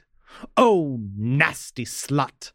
If I had something, I would kill her. Now, tell me more now. What does she look like again? She's big old hanging to top on the bottom and then Yeah. round on the bottom and ooh, feverish red Yeah. legs. Maybe ever turn her around. Yeah, oh, and there you see the ponderous split yeah. in her back area Wow. with long hair like a horse. Well, now you're kind of mixing And streams. she's got shoulders like a goose. No, I can't think about this. And she's got the calves of a d- d- delicious mm, roast beast. Oh man, I'm gonna go have sex with all these farm animals now. So, after taking her at her word that Sarah Good's right there, there she is, a neighbor keeping watch picked up his walking stick and started just striking at the air. Like, Everybody's jumping in. Improv everywhere, man. Every, everybody's jumping in. Oh my and after God. a few swipes, Hubbard said that the neighbor, you, yes, you hit Sarah Good. You hit the specter in the back. You did it. and you did it. And you, that you almost killed her. You almost did it. Yay. Meanwhile, everyone else is drinking beer, eating peanuts, just being like, This is fucking getting great. I thought we were going to have to make up something to do today. Not, I guess they're doing it for us. They did actually. There was one instance of this happening in the bar, in Ingersoll I bet. Oh, Tavern. it yeah, must yeah. have- Oh, that's, I mean, that is fun. Well, this scene of a girl directing someone to swat the air with an object where the specter was supposed to be, it would occur again and again, sometimes with success, sometimes not. But it certainly made people feel like they were a part of the scene. They were in it, man. They're again in the mix. They're in the Yeah. mix. All right. Meanwhile, even though Sarah Good's specter was supposed to be attacking Elizabeth Hubbard, the real Sarah Good was trying to escape jail barefoot in the Massachusetts winter with her infant in her arms. When she was finally found almost freezing to death, her arm was bloody from wrist to elbow. The devil. I mean, for the es- maybe the escape I think it's the escape. Yeah. devil. or the devil or the devil. It's one of the two. Now, after Tituba's testimony, the worst fears of the Salem community were confirmed. Witches were not only present in Salem, but at least nine of them were working together in a conspiracy with Satan to torture their children and destroy their way of life. yeah, dude, that's two up from seven. That's a Yep. lot. Yes. Let me say that again. Satan is there to torture your children, kill your children, and destroy your way of life. I wonder what that's like. Now, after the first three accused witches were in jail, the afflicted girl started feeling a bit better. The only one who showed no change was Ann Putnam Jr., who seemed to be an actually very sick girl who needed treatment instead of blind indulgence. Maybe if you think I'm sick, maybe that's because you're an agent of the death. No, man, you can't just say that. Oh, someone bring me pogs. Fine, here you go. Here are your pogs. Hmm, thank Are you. you happy? Former witch. Thank you. It's very nice. You just saved my life. You laugh, but it was a lot like that. Ann Putnam Jr. claimed to still be tormented by two additional specters. The first, in an accusation that was taken as seriously as death, was Sarah Good's five year old daughter, the unfortunately named Dorcas. Yeah, old Dorcas. I mean, you just don't hear that name anymore. Yeah. And I don't know why. I don't think you even heard it then. Nah, I mean, No, Dorcas. Actually, actually, there was more than one Dorcas in Salem. There's more than one Dorcas in the story. Yeah. Now, even though Dorcas, and also Dorcas, that was another one of the uh, nicknames that I had when I was a kid. Besides Marcus Farts, Dorcas Parks was Dude, also. Hmm. Ah. that makes see that yeah. I like. yeah. That is Yeah. fun and it makes sense. Dorcas Parks. That Yeah. actually. oh my that tracks. goodness gracious! Actually, if I was, if I would have been like a chubby, nerdy kid, Dorcas Porks, that would have been a hell of a nickname. Dor- Dorcas Porks is an incredible gay porn name. Ah, it's not so And bad. I wish it was. And apparently, it means a woman who's made clothing for the poor. Dorcas and Titters come in for dinner. We're eating bones again. Oh, that's right, because uh, we were too busy fucking to do it. In Yeah. order for us to remember we were brother and sister. Don't forget to lick the cat's asshole clean before you come in, Dorcas. Don't worry, I already did it. You can tell by how brown my tip of my tongue is. Fantastic. Now, even though Dorcas Good was only five, Ann Putnam Jr. claimed that this kindergartner thrust the devil's book towards her and demanded she sign it. And when Ann wouldn't, the five year old bit, pinched, and choked her as viciously as any adult witch. The other accused person here, number five by my count, I think, was a recent addition to Samuel Paris's church who seldom hesitated to voice her opinions. In other words, a pain in the ass. Her name was Martha Corey, and she was the third wife of a man named Giles Corey, who over the years had graduated from pain in the ass to real piece of shit. Hey, all right? Yeah. I real I prefer a real piece of fucking shit. It sounds like what happened to your other two wives? Yeah, let's just say they're not wives anymore. Uh huh. Did he kill his wives? No, no, they just died. One died.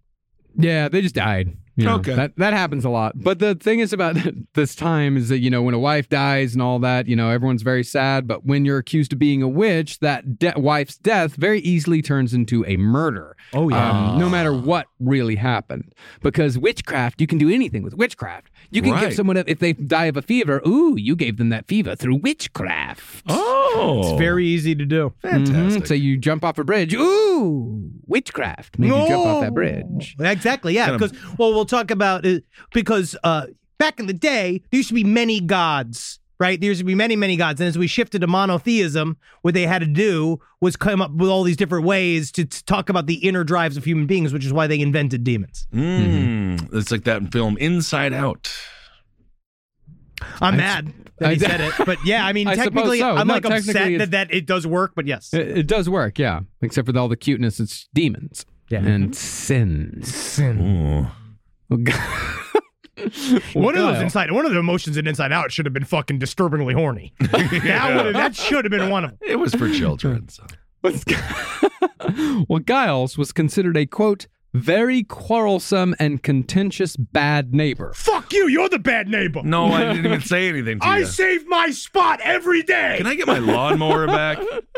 He had once been in trouble for theft of dry goods, and he had almost certainly beaten a handyman to death. Ah. All the it was never definitively proven, but everyone knew that he beat the guy to death. When I beat the guy to death, he's the one with the hammers. Yeah. Can I get my lawnmower back again? Or? Oh yeah, you want me to int- reintroduce you to your fucking wife? I don't even She's know. just a fucking cow out there eating all the the Whoa. grass all day. Jesus, you buddy. fucking piece of shit. I didn't do anything. To I'm you. a bad neighbor. Oh, I see. But Giles was also known to threaten suicide to get his way, and he yeah, often, th- yeah, and he often threatened his sons with a specifically spiteful suicide in which he would kill himself and make sure that they took the blame if they didn't do what he said. This it's is how highly specific. this is how I know that I was born on the East Coast because my grandmother used to say fucking shit like this all the time. yeah, I believe it. It's a great, it's a good uh, little tool of manipulation, I suppose. In other words, he was a bad dude, and his accusation would come on the heels of his wife's. See, once Martha Corey was accused by Ann Putnam Jr., a new addition to the afflicted, a servant named Mary Warren, also said that Martha Corey Specter was haunting around for pinches and pokes. What's interesting about the afflicted Mary Warren, though, is that she worked for a couple named John and Elizabeth Proctor. And Proctor was none too convinced that any of these witchcraft accusations were true, but not because he thought that witchcraft wasn't real. John Proctor believed that if anyone should be accused of witchcraft in the village, it should be the bewitched servant girls themselves and not the Mm. respectable women of the village like Martha Corey. But I also feel like that's just going to get him into extra trouble. Yeah, maybe. And John Proctor, by the way, he was 60 years old and he did not look like Daniel Day Lewis. No, you didn't. No, no, no. No. It's, it's really weird how they do that in Hollywood. I- Mm-hmm. I- I- I- Yeah. Some people call it lies. Right. Um, it is. But it's more like it's dramatic effect, No, where it's you not make necess- it seem like Well, what everyone did- would be attractive in the time period. What actor should they have cast? Danny DeVito. Ah. like it could have been anybody discuss- no actor a guy with a fucking hatchet face who is a disgusting mo- the guy from the witch Yeah, That's the guy from- okay. yeah, yeah, yeah, yeah. The the weird British man. Yeah. No, I mean the Crucible was, of course, like I mean d- Arthur Miller took many artistic licenses with the Crucible. Like for example, like jo- the the supposed romance between John Proctor and Abigail Williams. Uh, Abigail, the real Abigail Williams was 11 years old, Mm. and the real John Proctor was 60 years old. yeah so she could Uh, be married for another two years yeah, by so what yeah then then it Massachusetts was law. oh like donkey cow Absolutely disgusting. Okay.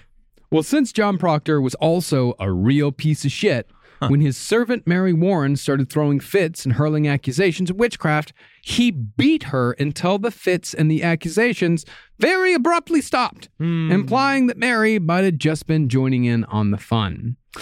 But once Mary had her change of heart, saying, Hey, I was just making shit up, sorry, the afflicted girls also had a change of heart and said that Mary Spectre had joined the ranks of the witches. Welcome to the getting show. confused. You wanted Yeah. to buy tickets. It's, it's just important to remember. Anytime Yeah. you get confused, it's just any single person that says any single thing about any one of the accusers or the afflicted.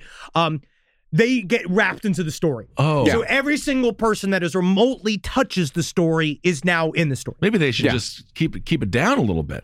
Maybe. Well, Mary Warren then spent three weeks in prison until she decided it was better to be amongst the afflicted rather than the accused. Change teams. Yeah. Okay. And she once again lapsed into fits. oh my goodness. Why wasn't Yeah. I on Drunk History? Yeah. Wow. Shirtless Henry shaking around. Mary Warren then rejoined the ranks of her tormented sisterhood, while her masters, John and Elizabeth Proctor, they joined the ranks of first the arrested and then the condemned. God, fuck it. sounds like they're choosing dodgeball teams, but it's all about witchcraft, and they can be killed. Oh, oh, the stakes were high. Jeez.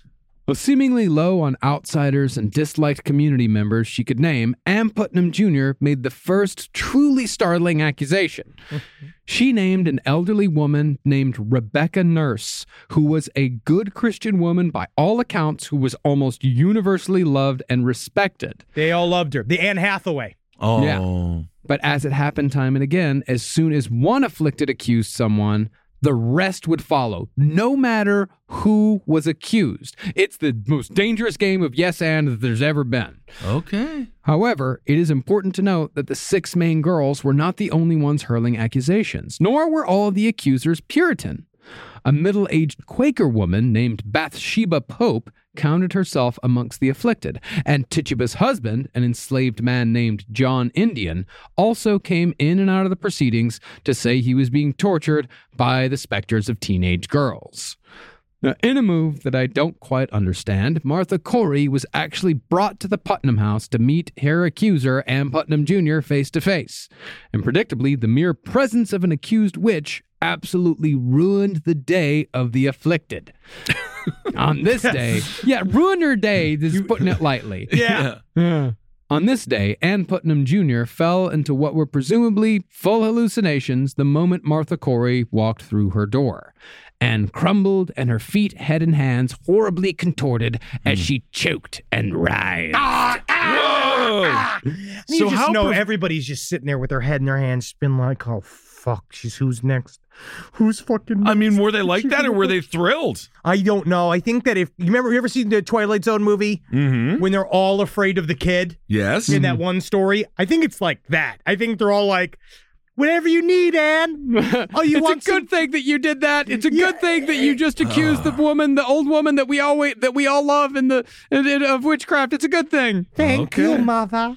Oh, tell me, I guess it's time for my fourth Pop Tart of the morning. Yeah, I guess so. Apparently, they're healthy snacks. Oh, my belly hurts. You're a witch. God, man. Shouldn't have given you all those Pop Tarts.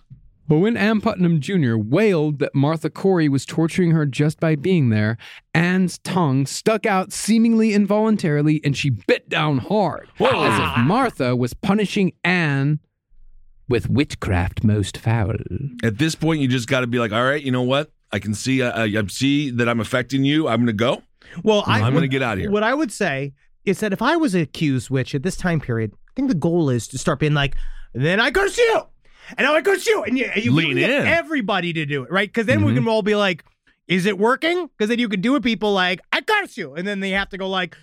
Oh, then they have to act like they're going crazy. Like, oh, I'm Good getting point. pinches. And then you have everybody doing it, and then you run because then you, everybody's running and screaming, and then you go like, "Dad, yeah, I think if you do that, you very much risk getting an axe buried in your skull. On the, uh, right, right there in front of everybody. Mm. people That's in front taking of the this whole town. people taking this real serious." yeah. Point counterpoint. Interesting. Well, when Anne regained the power of speech, she said that she could see a yellow bird suckling blood between Martha's forefinger and middle finger. And from there, the hallucinations only got gorier, or at least the claims of hallucinations only got gorier. Anne cried that she was looking directly into the invisible world, which, as I said earlier, that's the catch all term for the realm where specters did their dirty deeds, where familiars lived, and where the devil reigned absolutely. yes, he does, doesn't he? Um, and then it, this is where Alistair Crowley broke the mind of his intern. Oh, Is in Yeah, the that is invisible true. world when they were Yeah. fighting in the desert together. While like, while, while they go, when he fought the what was it, the Agamemnon? I forget what it was. where Yeah, he did something his like big that. work- Abraxas, maybe. Yeah. Yeah.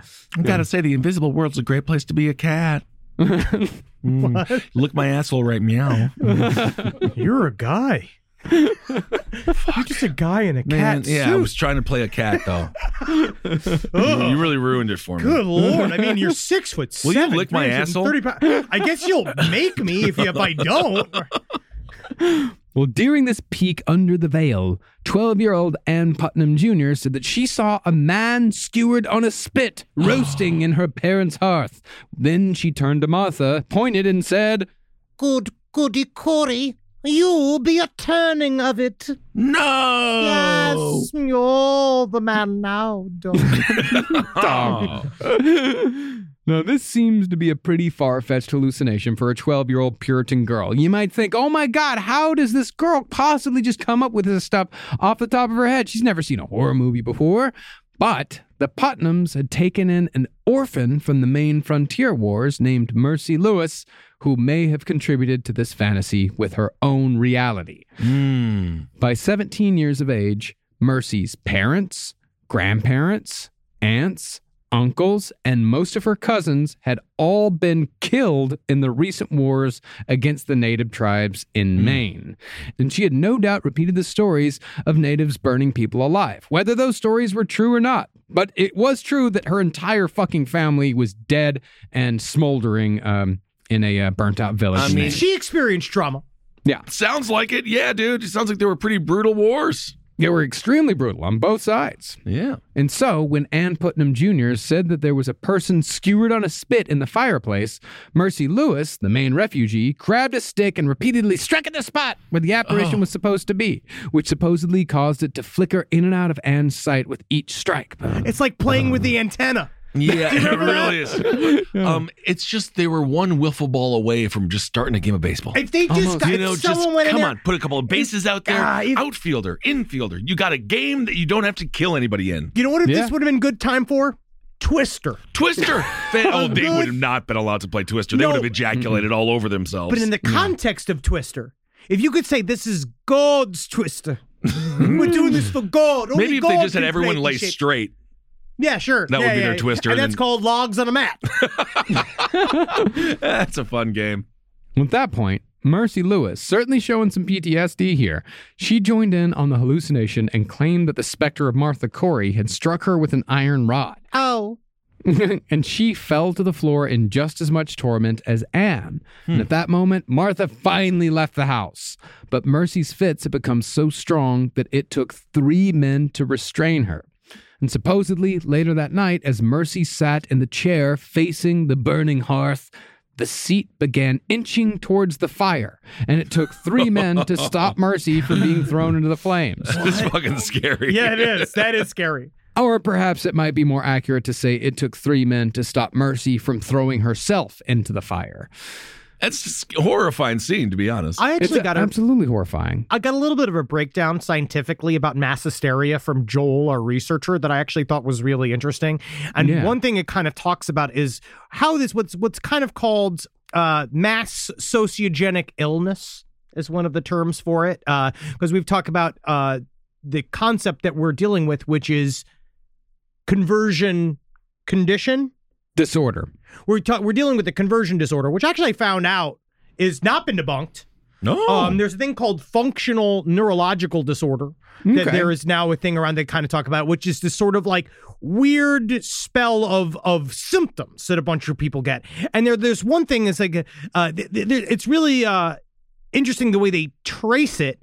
uh, That it seems to come from stress related stimulus on eight symptoms that are typical with this type of hysteria symptoms with no plausible organic basis, symptoms that are transient and benign, right? Symptoms with rapid onset and recovery, occurrence in a segregated group, the presence of extraordinary anxiety, symptoms that are spread via sight, sound, or oral communication. Doing this, being like, "There's an apparition over there," and then everyone goes like, "Ah!" and they jump in and they act and they're Right. doing it. They're they're fulfilling. The fantasy, um, a spread that moves down the age scale, beginning with older and high status, right? Which is that's not true. It doesn't always happen. Um, and a preponderance of female participants. okay. Well, I mean, I mean, if you d- look at it, that it did absolutely happen that way. It's Samuel Paris coming out and saying Yes. the devil is real and he's coming for Yeah, us. So yes, right. it does. It absolutely does. did happen that way. Wow, very interesting. Yeah. Now, by late March of 1692, 10 people had become afflicted by witchcraft in Salem in a population of only about 550. To put that into perspective, if you applied that same ratio to New York City's population, you'd have 149,400 people being attacked by invisible specters and 8 million people taking it all deadly seriously. I don't know. Have you been on the Q train? Whoa, there it is, folks. He took down the Q train a notch. That Q train really had it coming for being a train that transports people to work, to and fro. So I think these days, I think it's like the one, two, three is pretty bad, and the ACE I think is also taking a beating. It's Yes. a lot of the trains, to That's, be honest. that's six of the train. Four, it's Yeah. four, five, six is also the green line's not doing great. not doing well either. Yeah. No. Yeah. I actually think the numbers might hold. yeah, Over 100,000 witches in Yeah. New York City. Now, as far as why the witch panic gained so much traction so fast, the answer is simple. The people in charge took it seriously. See, not only did the local magistrates take it seriously, but Deputy Governor Thomas Danforth, arguably the only person even close to being in charge of something here, he traveled to Salem with four assistants to take part in the examinations. Mm-hmm. Honestly, that's a fun freaking trip, dude. It is. Be No, like, v- all right, well, we got to go handle these witches. But um, the thing is, is what we're going to find out is that the crown itself is going to be real upset. Real that They upset. do all of this. Ah, she's always upset. I think it was the man, baby. Yeah. Ah, wow, episode 501. So talented. Now, Deputy Governor Danforth could have easily walked into that meeting house in Salem and shut the whole thing down before even a trial occurred, because he had every right and power to do so. But instead, he participated Mm. and provided tacit approval in the process. Can I maybe say it was just easier to do than any of his other jobs?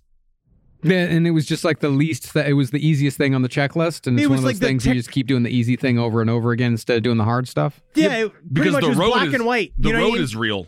You know, Yeah. they, they have to fix the road. Yeah, but that's very Yeah. complicated. But like the Yeah. invisible realm. Yeah, we that's can- any anything can I happen. can do that. Yeah, that's easy. Yeah, you just show up and you just hang a bunch of people and you leave. it's it's and that's the end of the series, folks. And I want to thank everyone for listening. I want to thank you for their support over the years.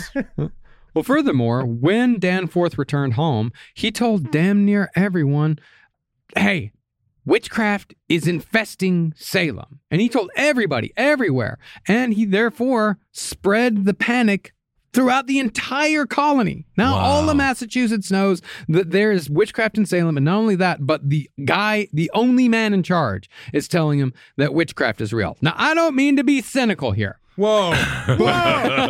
Please don't be that, Marcus.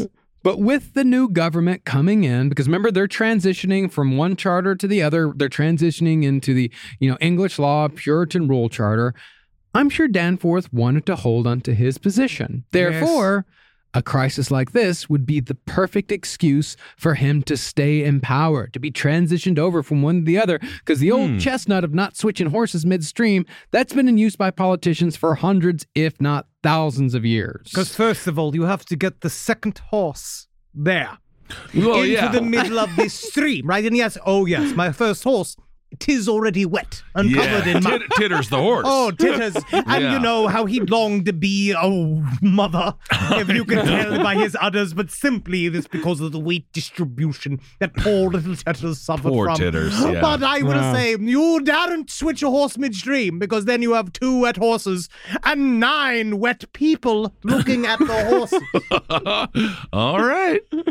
But for a specific modern parallel outside of how George W. Bush won in 2004, this tacit approval of the satanic panic by an authority figure is exactly what happened with QAnon. What? And instead of stamping it out as an obviously stupid and not even that clever prank perpetrated by the worst of the image boards, certain people in power and certain authority figures gave it credence. And now we've got multiple people in Congress who have all the sense and mentality of a true believing 17th century witch finder. Which I always thought was going to Awesome. happen for Scientology. But honestly, I Awesome. always thought this was going to happen for Scientology, but they couldn't get their fucking shit together. Nope. And that's because as soon as LRH was gone, soon as he, g- he uh, volunteered his Last body, name Mm-hmm. Hubbard, and I believe there's a Hubbard in this story. there isn't is. But as There soon is. as he gave it up, they couldn't fucking figure out what to do with themselves. They couldn't find their dick with a lasso. When it comes down to Wow. it, the Scientologists should be there, not the QAnon people. Oh my goodness, he's spitting fire today, folks.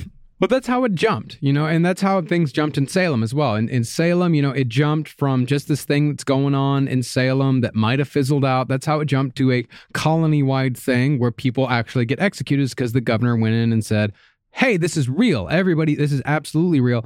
Same way as like QAnon would have stayed on the internet. It would have been a fun, stupid internet conspiracy theory. Oh, A nice little But- LARP. yeah, but because people, you know, in power validated it, it made a jump. When I was in Texas this weekend, I saw a Q flag Of out course. amongst Yes. many other flags. This shit is in the real world now because the people in power said, "Yeah, that's cool." Uh, Marcus, that was actually a taping of Sesame Street, and uh, the letter of the day was His Q. paranoia has gotten very intense. It's a little bit strange. Absolutely. This is a thought virus. Yeah. That's what's happening here. So, on the second round of public examinations, the magistrates started with Martha Corey, repeating their previous pattern of accusations, insinuations, and leading questions.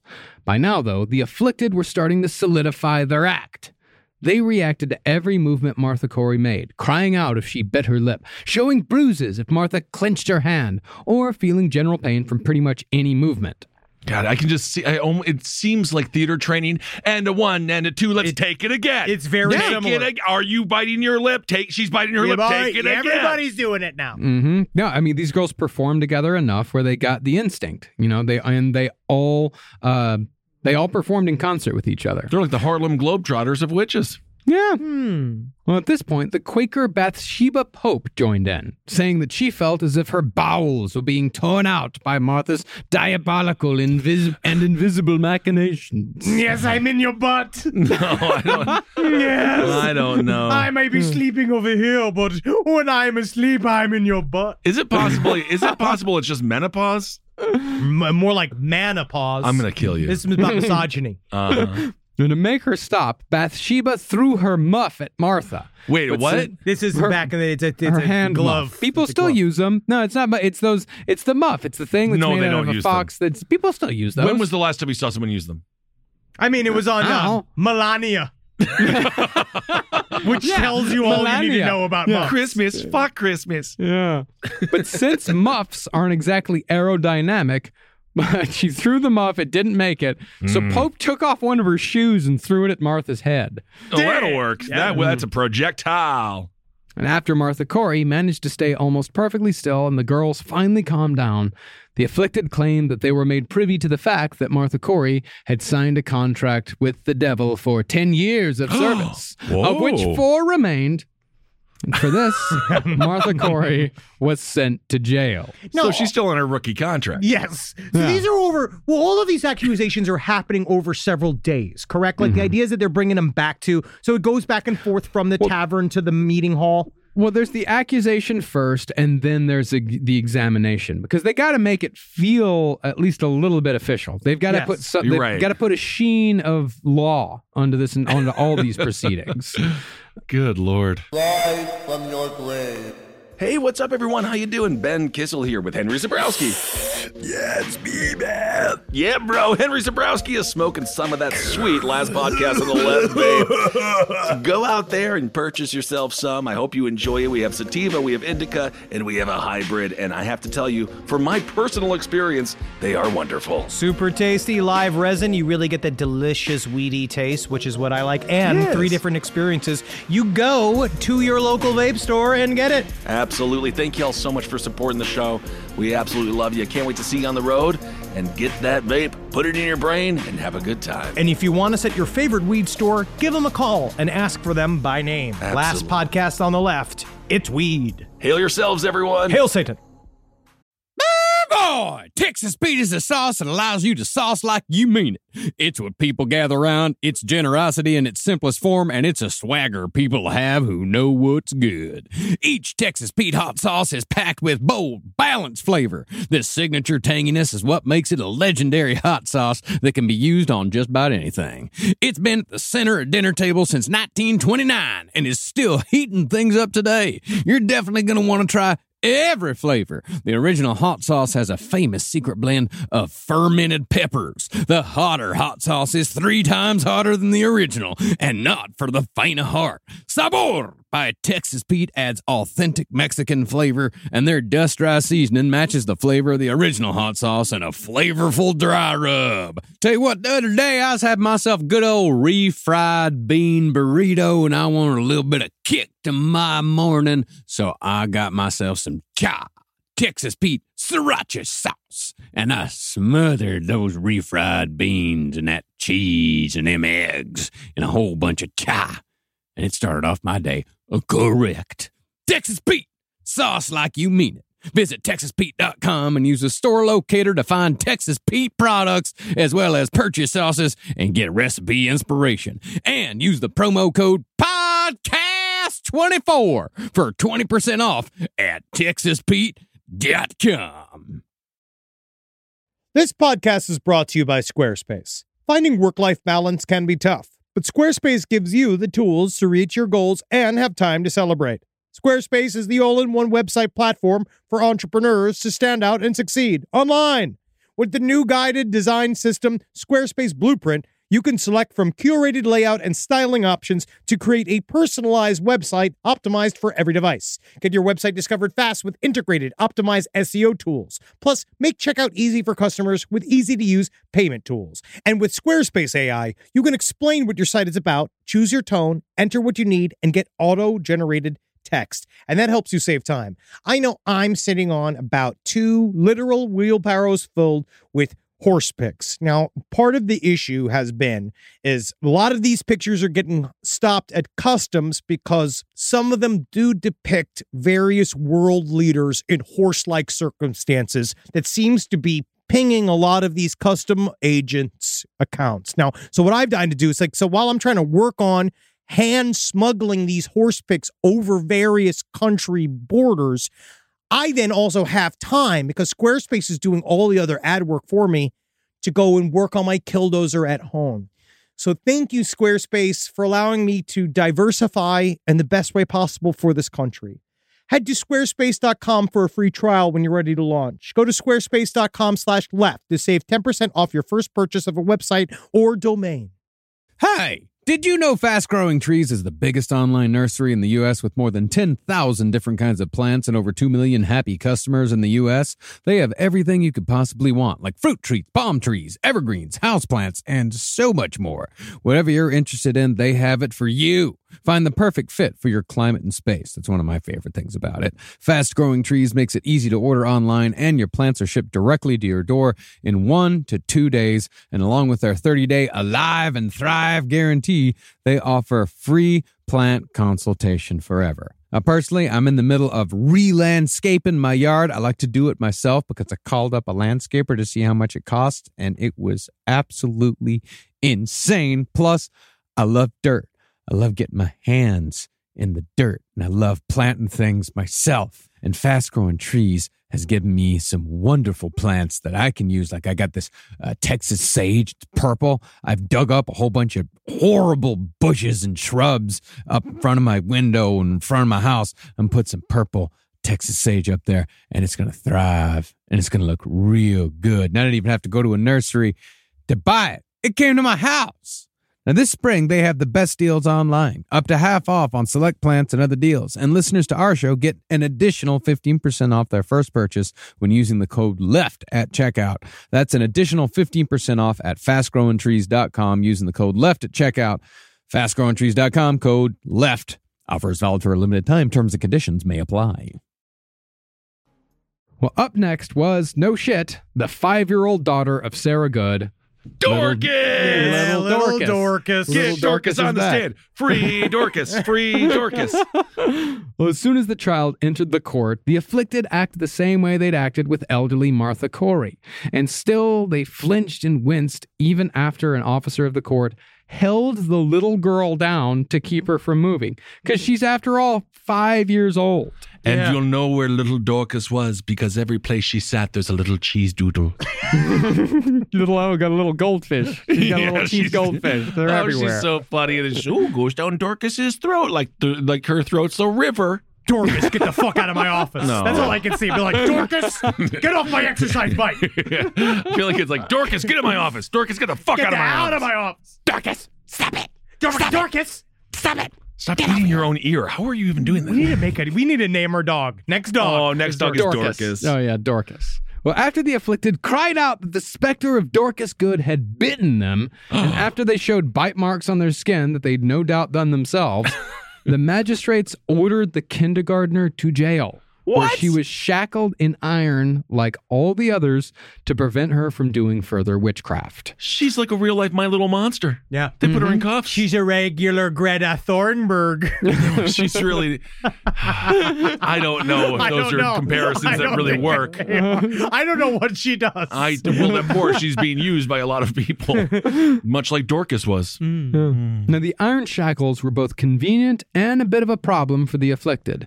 And here's where playing by the illogical rules of witchcraft accusation got more people into trouble. Where I say illogical rules, I'd say, it's more like they're playing by the rules, and the rules have their own logic to them. It's and in order to all keep this going, shifting. you- yeah, you have to follow the logic of the witchcraft rules the whole time.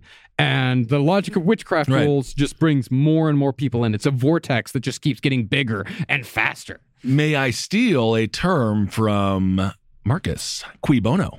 It's Ah, much like uh, how uh, Donald Trump, because he's got his live golf courses, and theirs are financed by the Saudis. So Yeah. now he doesn't know who did 9 11. You move,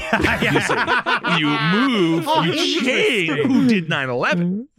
We don't like, know. what did 9 11? What happened? Strong wind? What was 9 11? What's the deal with 9 11? When was 9 11? Soon they're just going to bake your whole head in the cheese. Well, concerning iron, it was believed that if a witch was shackled in iron, she, like a fucking fairy, would lose his or her powers as long as they were kept in iron. They couldn't be touched. It does. Yeah. It hurts magic. Iron hurts Yeah. magic. Okay.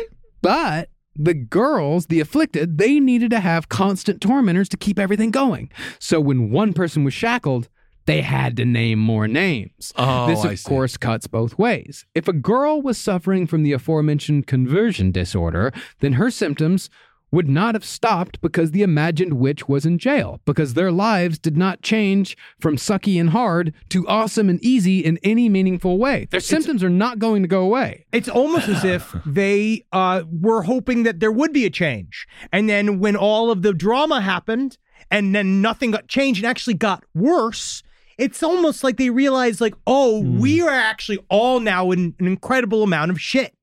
Yeah. Well, I don't know if they realized at one point that, like, oh no, like they snapped out of it. It wasn't witches. I think that they thought that they were still afflicted. We're still being afflicted by something. Something Yes. is happening here. So logically, there's got to be other witches around. There has, to, be, because these other witches, the ones that I thought that were in that, that were doing it, they're in iron. So there's got to be more witches around. They're in so they- special witch jail. Like Yeah. they can't do. They're in like Magneto glass prison. Yeah. Yeah, and they logically had to name more names because I think they were also trying to please these authority figures uh, who had told them, "You are bewitched." You know, you are bewitched. There's something a witch is fucking with you, uh, and I think most likely that this is the case with only a couple of the girls. I, I think a lot of them were talking out of their ass. I think Ann Putnam Jr. certainly, and probably Mercy Lewis uh, were suffering from conversion disorder, and that this was sort of their um, the how they manifested it. Uh, although Also- it could be wrong. I might be wrong completely. I wasn't there at 1692. Who fucking knows? No one's accusing you of being there, Marcus. Uh, You're a witch. You're a witch. You're a witch. Wait, what? I called him a witch. Hey, that guy, that's what you get for calling him a witch. God damn it. And I'm the only person who's safe because I am a witch. oh, okay. Sucky and hard tal- sounds like two thieves that only steal licorice. It's you're being cute today. Well, when it came to girls making shit up, though, because there certainly were a few of those, it's possible that they either weren't ready for the game to end or they thought that they'd already gone too far to stop now. Because admitting to making false witchcraft accusations, that was also a crime. Not capital, but it was a crime. It was a Okay, crime. so you wouldn't die though. No, nes- ne- not necessarily. Uh, but there's also, you know, I think there's subtler forces at work here too. I think there's a little bit of a, you know, there's two ends. There's the view that they are these are people trying to find agency in a uh, in a uh, full on. Uh, misogynist theocracy, right? This idea that they're trying to find a way to gain some kind of power by flipping it on their heads and making sure now everyone has to listen to the little girls, even though before they were non existent. But then there's the other side of the same exact coin was does giving into the narrative that the witches are real actually help the patriarchy? Does it help yeah. fuel it by completing a circuit by saying like we are now the other elements that make what you say about witches being real real. So now we're actually completing a incomplete picture. These girls wi- gained no power whatsoever, not at all. All they did was they got 26 pe- 25 people killed. That's it. They did not gain any power at all. Well, let's not say that's it. I mean, it's pretty. It's a lot. you know, it's like I mean, I don't want to say impressive, but Well, they definitely yeah. accomplished what they And wanted. when to we do. get to the end of our series, we will show that they did go too far. Yeah. I know. I'm stepping on Uh, it later.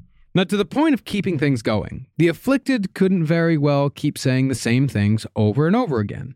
In order to up the stakes once more, an afflicted girl claimed that the godly Rebecca Nurse and about 40 other witches. Yeah, dude.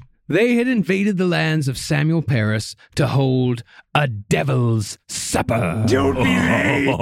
I don't want to be late. Mm, Cocktail hours at five thirty. I'll be there. And we're cutting it off at six thirty, so you Oh. don't interrupt the seating chart. What is this? Holden's wedding? Well, in a perversion of the Lord's Supper. That was the Holy Communion.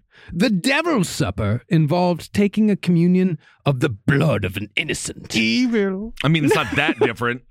No, it's the blood of an innocent. Well, not the Jesus was blood of giving you his Jesus. blood. Yeah, Yeah. he, So Jesus was guilty. no, he's making you eat, drink his fucking blood. But he No, but was- that's just wine. That's just wine. That's transubstantiation. This is the literal blood of an innocent. Yeah, little new blood. Uh, so it's Baby real blood. blood. It's real blood. Okay. Yeah. And in this case, the blood belonged to Paris's niece, Abigail Williams. Well, Abigail Williams said that she was ordered to eat of the devil's supper, her own blood. and when she refused, she was choked. Yes, "Eh, now, Oh. now we'll see what you can eat. I know I was trying to make you eat, but now I'm choking you. So you Whoa. can't eat. I know. Now I want to eat. the devil's trickery. Well, according to her and two other girls, the devil's supper was presided by who else but the devil. It is my supper after all. Again, man, you're like this all powerful evil entity. This Mm, I'm is also a caterer. this is it, huh? Yep. The devil who showed up to give communion was, they said, a fine, grave man, and all the witches were made to tremble when he came. Hope you ladies are ready to orgasm. I guess so. 'Cause that's what women Wow. like. Uh, well, I'll talk a little bit on the idea of where Satan even came from, the idea of the satanic mass, um, where it seemed to come from, was a little bit I was alluding to before, right? So at some point, there were many gods. Naturally, right? of course. There was many gods and many agents of God. There was many like spirits and nymphs, and they all took care of the bad things. But Sure. at some point, we wanted to have one God. Not created by humans at all. No way. Certainly not arbitrarily created over hundreds of years of various councils to all decide what this mysterious book of poetry that was somehow delivered to them, not written by people, that was delivered to them, that they had to figure out what God was and how he reacted. mm-hmm. Right. And so what they did was that they made up Satan because uh, they needed somebody else. Because because if there's just one God, then that means that that God is also the same God that makes all the bad things. Like he makes all the good Absolutely. stuff, but he also makes the hair lips. Joaquin Phoenix, he made his lunch off of that one. Well, absolutely, But and there's certain nothing people wrong. didn't. Absolutely, You know what I mean? it at all. No, it's nothing not. wrong at all. But I'm just saying, there's also you know, b- b- babies, b- babies having babies. You know, babies have- sure, I'm, I'm loving watching yeah, you th- struggle. That's true. Babies Yeah. having babies. Baby that's having also yeah. babies. That's that's, That's not the God, that's devil. not what you expect that God that God would do that. Babies having Right. babies. Babies. Yeah, there you go. that's bad. Fantastic. That's a so bad one. basically, That's you bad need one. Earthquakes. Yes. earthquakes, Tornadoes, any Anything- sort of natural anything else. disaster, Babies really. having Anything babies. that's Yeah, yeah, yeah, Anything yeah. that's bad. Like when you when you bite into a hot pocket and you think it's it's good and it's not and it burns your mouth. It's Yes. always you never get the right temperature. Yes. That's the devil. That's the devil. The Right. season four of Westworld. Oh, I was can't. made by the devil I can't. himself. And so the idea is you had to create an evil god. So they created this. But then ever since, so like as soon as Christianity came out of the uh, spiritual vagina, it splintered into many different factions. Mm-hmm. And so what the main church, what first it started with the Roman church and the Greek church and all that kind of shit, the, guy, the main mono, the pantheistic religions, they wanted to smash cr- little Christianity outbreaks by calling them cannibals and saying they do all this evil shit. But really what it Hmm. came from was a thing called uh, agape, which actually was the Oh. supper that someone in a Christian society, one of like a, a person that was well earned, would host a dinner where people would come and hang out, and they would all you know they do a prayer thing. And, but Yeah, what it Hmm. means uh, open, agape, agape. it also then quickly got turned into the idea of the bacchanalia that actually they all Hmm. get together they have big gay incest orgies right their Fantastic. fathers fucking mothers and fathers fucking daddies and fathers fucking their sons and all really kind of shit. getting into detail. Yeah, there. Mm-hmm. and all the cannibal shit. But it really came, what it turned into was like th- those were all split offs because the people that were truly accused of that were these things that they called the dualists, the people that believed Mm. that they were a, a unknowable creator god, the Gnostics, and then a a tangible god that that normal Christians would worship that created this evil material world. Right, well, it's interesting. Right. Eddie, there was it was split apart, but the uh, Cathars, which was like one famous group of them, they were constantly labeled as this, as cannibals. They do these big Right. crazy gay orgies and all this kind of shit. But really, what they Seems did, like you're really focused on the gay orgies. they were they were the ones doing it all. okay. They were, Mentioned that a few times. but they were just weird. Like when did they kiss each other? the top and the bottom. yeah. They are the same. It's it top and the was- bottom. Okay, It's begin and incest- end with kissing. incest and cannibalism Okay. and maleficorum were really big the idea of little tiny witchery like bad magics and you know, part of what the cathars were though really were just like the guy that doesn't talk at it who's like super into vor who's always like on the tambourine subreddit you know Yeah. what I Oh, mean? and interesting. you know what Yeah. they say about tamarinus What? gay incest orgy I don't know. It seems like you're really hung up on that. Yeah, no, but it's Yeah. this has been around for a long time. It's, Satan Are you was cute? never. Um, no, I'm P. Oh, you're pee. Okay. Interesting though.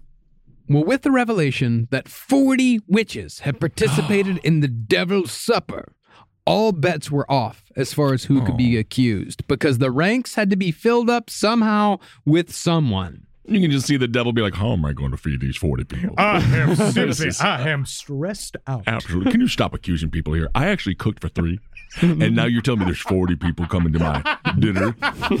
God dang it! It sucks. I guess I'll make seven pounds of macaroni. Yeah. Well, macaroni's great. Fills you up. It's cheap. I like this outlaw country bassist devil voice you got going on. Actually, actually, a little, it's a little Start, trick. tell- actually. start telling stories about Waylon any second now. Yeah. it's actually a little trick with the kids, man. Spaghetti. yeah, they, they don't yeah, they don't know. It's very cheap. Well, further, well, furthermore, the Salem witch trials are a prime case of in for a penny, in for a pound. Hmm. Because if you believe one claim, you have to believe every claim.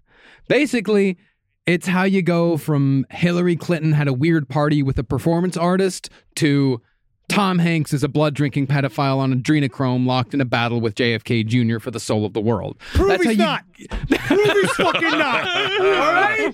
Not our Tom Where Hanks. was he? He was a 13 year old who made a wish to become large, and then he had sex with a volleyball for a while. He he died a sad death in Philadelphia. Love Tom Mm-hmm. Hanks. Yeah, Yeah. love him. Now, in the next round of examinations, the magistrates decided to test the accused by asking them to recite the Lord's Prayer, because it was believed that anyone aligned with the devil would be physically unable to do so.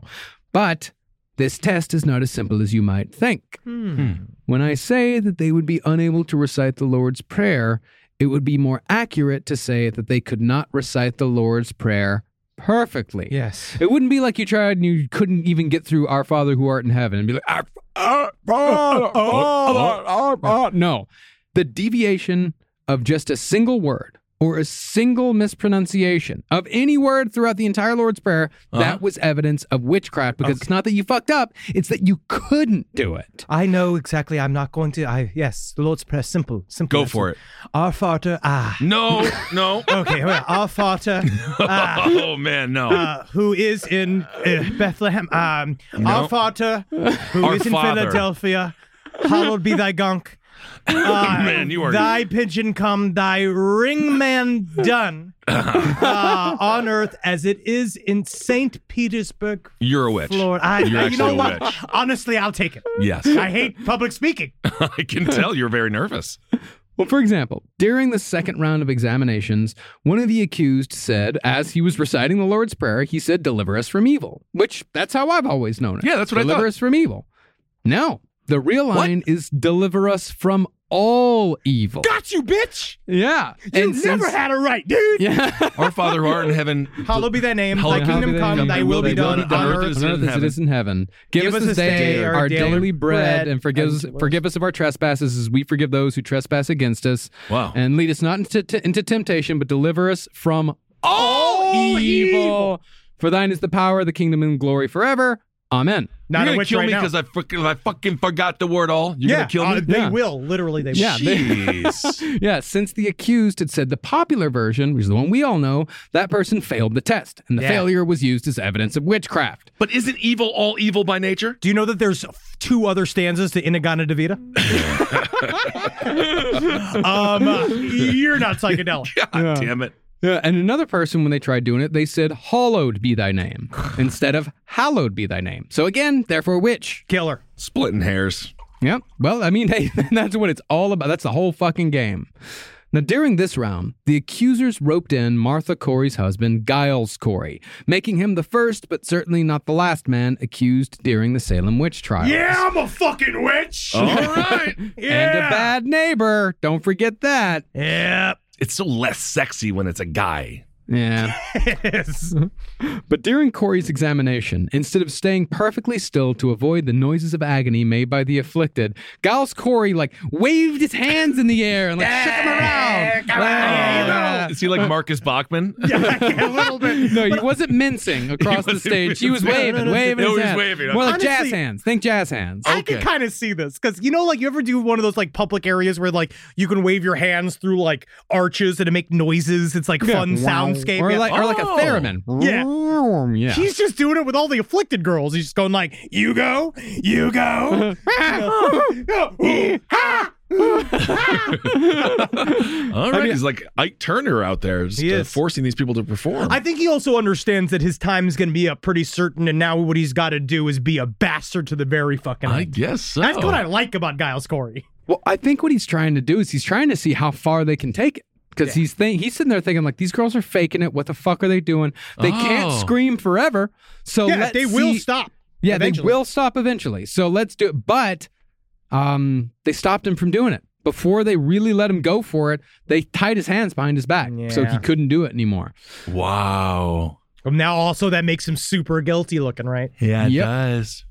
Because it makes it look like he tormented the girls on purpose. But in a somewhat creepy moment that shows that the new metal head tilt is timeless, Woo! Giles tipped his head to the side during his testimony, and the afflicted girls all tilted their head the same way. That's scary, That's man. fucking- it is scary, man. I would be like, if I was sitting there drinking, I'd be like, I'll have another beer. That's scary, man. Then, when Giles Corey exasperatedly sucked in his cheeks, the girls did that as well. Copying me. you stop copying me. And so, after hurling a fair amount of vile, puritanical insults at the afflicted, Giles was sent to jail to join his wife, Martha. Oh, poor guy. yeah, exactly. Oh fuck! Now I'm in what? In jail with my wife? Oh, come on. Up next, though, was a creature of pure chaos, a troll who would have certainly been right at home on 8chan. Her name was Abigail Hobbs, and her only purpose in the Salem witch trials was to royally fuck with everyone involved. In other words, she did it for the lulz. What else do you need me to do for you, Mr. J? That's horrifying. She is You're not- Harley Quinn. you're not Harley Quinn. No, I'm just you're not saying, Harley Quinn. Imagine me as Harley. I don't Quinn. want to do that. Hey, Mr. J. I you already- want to see what's in my short shorts? I already saw a lot of alternate universe Harley Quinns at Comic Con, and everyone Yeah. was beautiful in their own way. Um, I just don't need you to do that impression. Yeah, okay, No, I don't like Mr. it. J. No, I just I'm Look not at my crossing. crop I- top. you're shirtless. It's it's. I wish that people could see this horrific image. I have the same cup size as Margot Robbie. but you're not Australian. You're right. The only difference. The only difference. While Abigail Hobbs could have easily joined the ranks of the afflicted, she chose instead, even at great personal cost, to play the part of the witch, to throw as many wrenches as she could into the situation to make things even worse in Salem. Talking to this is a girl who liked to gunk up the works.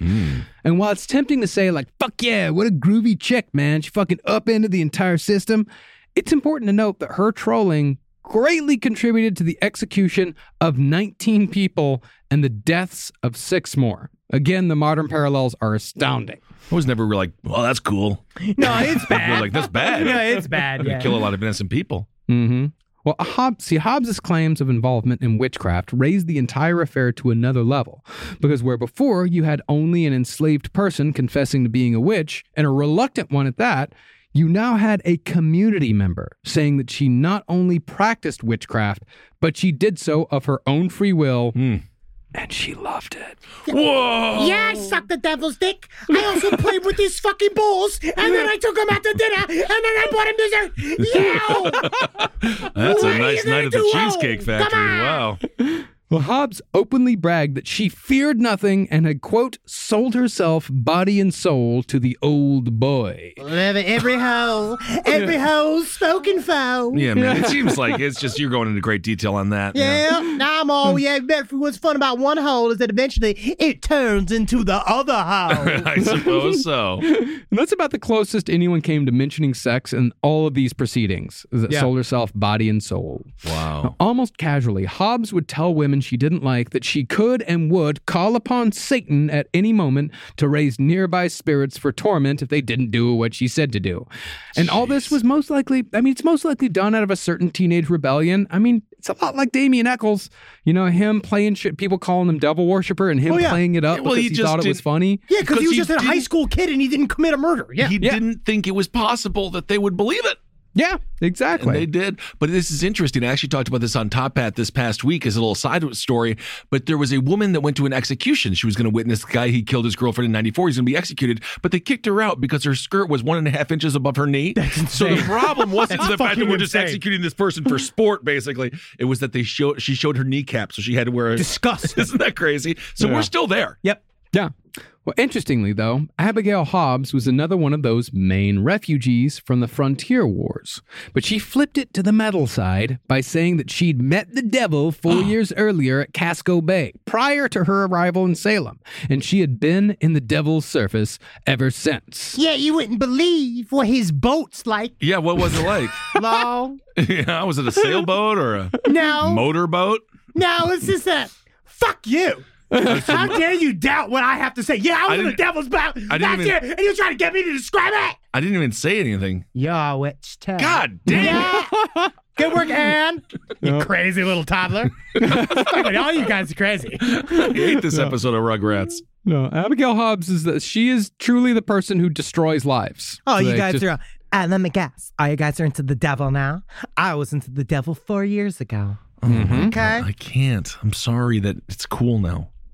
What's really fascinating, though, is the fact that since Abigail Hobbs fully and completely admitted to being a witch, the first to do so without hesitation, the afflicted girls showed no signs whatsoever of any discomfort during her examination in court, even though they were being faced with a witch who was waving her arms, going, I'm a witch, I'm a witch, I'm a witch, I'm a Oh, witch, I'm a witch. I'm a witch. I'm a witch. I'm a witch. So they were like, "You ain't a witch." Well, what could happen was, man, they're stealing her. They're stealing their shine. That's what I'm saying. Yeah, yeah, Mm-hmm. man. You come in like, because now it's like, oh fuck. Now we got a pro in here. We Mm-hmm. Mhm. were all having fun. We were the first ones Right. in. Now she's in here. She's taking up all the oxygen, Mm-hmm. and also, or were they just watching and learning? Maybe. But while Hobbs was certainly giving herself up as a witch, she also, in the process, put her entire family into the jackpot with her. Oh, this is just this is I'm not having children. We're not now. having I'm telling you, man, a person, she's just a person who fucking destroys like a human tornado. Honestly, it's like when Casey Anthony brought her family into the story. Oh, Oh, so. well, since witchcraft was seen as a corruption that could be taught, a witch's family members always risked suspicion by association. And so, when questioned, although Hobbs, she showed contrition for her time as Satan's naughty little girl. I must have been too naughty for me I- to be here in jail, Mr. J. God, stop it! Excuse me. You're not. a- Oh my god. I love smokers cough Harley Quinn. yeah. you want to go get some donkeys? Oh god, you're so aggravating. well, when questioned, Hobbs freely offered up her parents as witches. And Yeah, said, like, and yeah, witches I, I fucking turned him. I turned him. I was the one who did it. Daddy always wanted a piece of my snapper. Oh my god, Harley! And their parents joined her in jail along with all the others. Oh god, I would. What do you say to your daughter at that point? I'd just be like, who else is a witch, honey? Next up were the bishops, Edward and Sarah. And these this one is the, for me, I hate this one the most because Edward and Sarah Bishop sound truly like just a couple of regular fucking people Yeah. trying to make lives in this weird ass place. Yeah. They were accused because they ran an unlicensed tavern with gambling out of their home. They were cool. Yeah, and because Edward had allegedly encouraged his children to, quote, abuse the neighbor's swine, which, put in modern terms, he said, hey, go fuck around with the neighbor's pig. Just go fuck around with the pig. just, just go fuck with the pig. I don't know. You don't don't kick it. No, no, don't kick it. Just like pull its fucking tail or something. I sure wish that those neighbor kids would leave me alone. But when it comes down to it, I guess it's their freedom. Everything else sucks around here. Absolutely, little piggy. Now, Sarah was further accused of causing the suicide of a woman named Goody Trask. Goody Trask, after an argument with Sarah Bishop, had gone home immediately and cut her jugular vein open with a Oh, pair of scissors. mama. And she died. She bled to death. Yeah. What didn't help matters was that Edward Bishop, perhaps only in jest, and this is why I think they're just fun people, he said in public many times that his wife was so familiar with the devil that she sat up nights, quote, chatting with the fiend. You're all having fun. Yeah, she knows the devil. Yeah, Yeah, absolutely. He's a funny guy. We have a good time with Well, him. maybe he Mm-hmm. nicknamed his penis the Fiend. no. So a great character in the WWE. It was, anyway. Now, by this point, it was becoming obvious to people that you were either on the side of the court or on the side of the devil. Because if people didn't participate in these accusations in some way, or if they participated and changed their mind, they would be accused.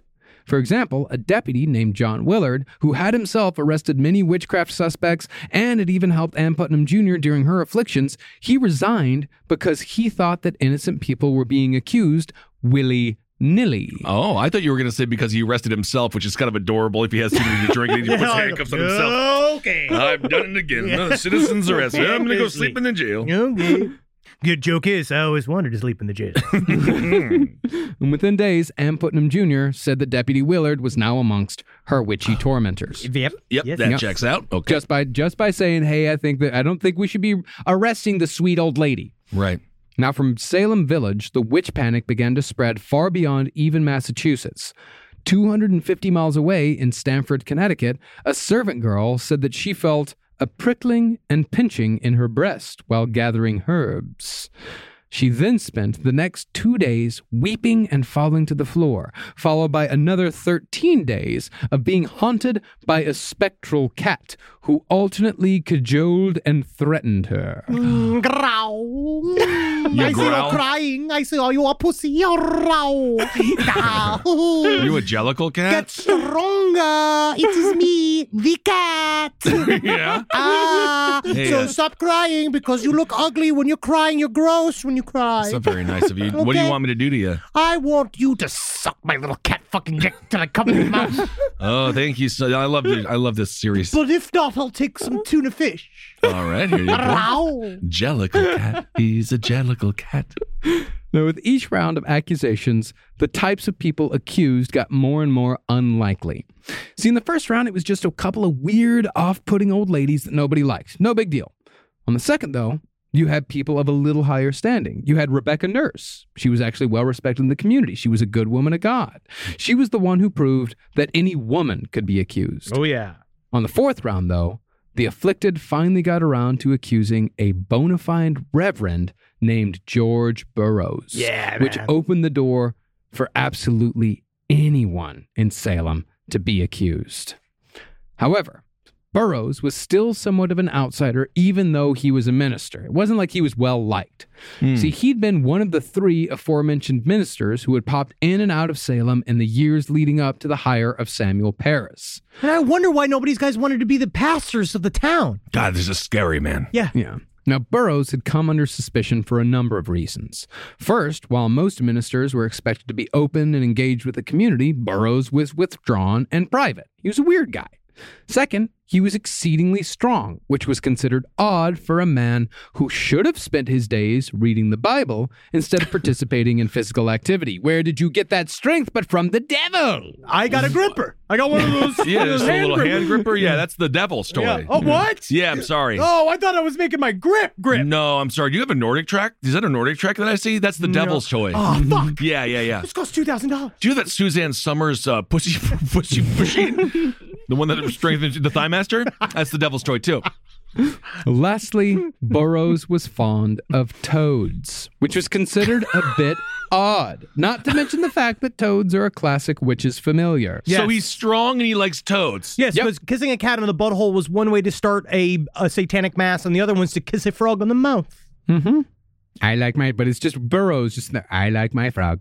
I like frog. my frog. This my is my frogs are frog. my friends. I I like my want- frogs. What's nice about a frog is that they all share their lily pad. None of them fight. It's nice. We could all learn something from frogs. I love a good frog. I mean, they're a little creepy, but I like them. Now, Burroughs left his minister post in Salem in 1683, nine years prior to the trials. This was not because he was kind of witchy. He didn't leave because he was kind of witchy. He left because the people of Salem stopped paying him because they didn't like him, which is the same shit they were trying to do with Paris before witchcraft so coincidentally struck his home.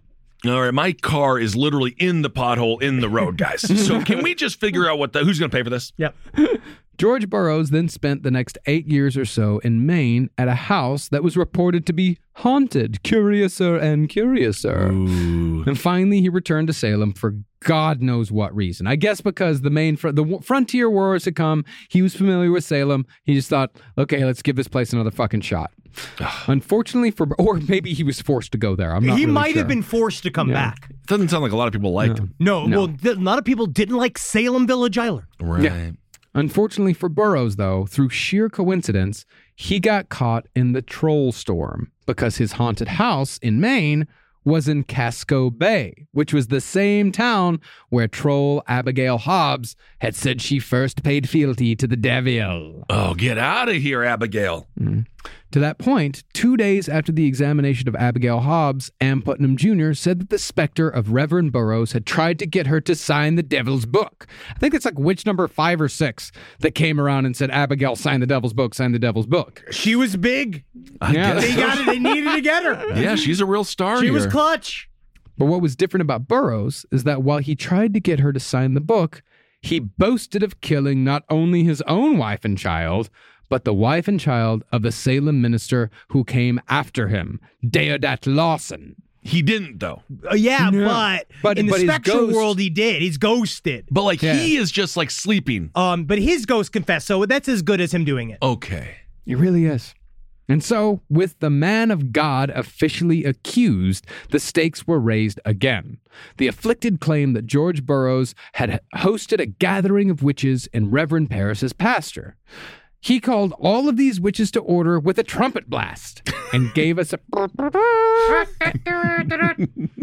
and he gave a sermon reminding them of their task of replacing God's church with the devil's, which I think is the first time that any real goal was mentioned outside of just go and do that voodoo you do so well. I Hmm. actually think that this was uh, it's interesting because that was what I talked about. That is the the str- of any real Luciferianism, that is the crux of it. Is that the wrong god's in charge and that the other god needs to be put back in charge. I mean, maybe spicing it up a little bit might get some more income in there.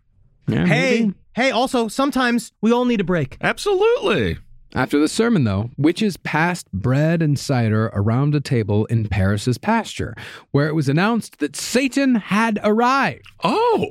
And that not nine, not 40, but 300 witches were living in Massachusetts. That's just a lot. That number really went up Oh, there, yeah, huh? yeah. Out of f- think about how many people are there. We're going to talk about you know I mean, in all of Massachusetts, a few thousand, but it's like, I mean, you're talking maybe 10% of the population. That's a I don't know. lot. It's a That's lot. a lot. It's a lot. It's a yeah. lot. Yeah.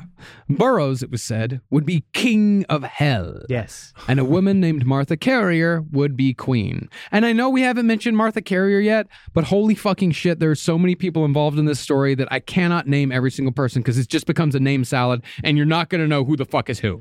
My thing is, is that yeah, sure, I guess you can name me king of hell, but I sort of wish that I'd, I'd rather be accountant of Frogtown. yeah. you know, it'd be nice. that if would be we- cute. Yeah. if there are frogs in hell, like I guess I'll be there, but I don't even want to No, be in they- charge they- of them. I want them to be free. yeah, they, they can't be around that much fire. I kind of want to be the president. So they vote me, and then they chose me. The president of frogs? Yeah, Yeah, that's not possible. please kill me already. They have no voting Can you system. please just just kill me? Yeah, I can. Now, the authorities actually traveled all the way to Maine to arrest Reverend Burroughs. And five more were, oh, dude, that's the thing, man. Once you were, it, it wasn't just one of those things where you're accused and it's like, well, if he's around, I guess we'll arrest him. Like, they hunted your ass down. Yeah, dude. Like- and this is not like the internet. He was just at home, and then all of a sudden, dude showed up and said, "Guess what?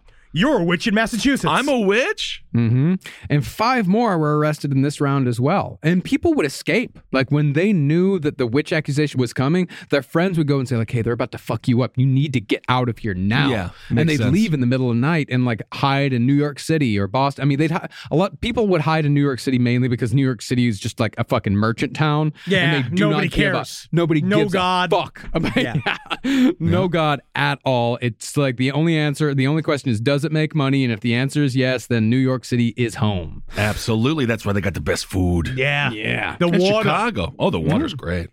But this being colonial times, the question was where all these witches would go while awaiting trial. Mm-hmm. The answer was Boston. Hey, no way. Boston. And I also want to say I did we did make I, I was t- I listen, right? I listened to the audience. I heard a some of the audience told me that they felt that some of our Ted Kennedy jokes that we made last week are, are hack that they made it sound Why? like- Oh, He's a- he- he It's- murdered that apparently woman. I've heard the terms people said that they were Jay Leno esque.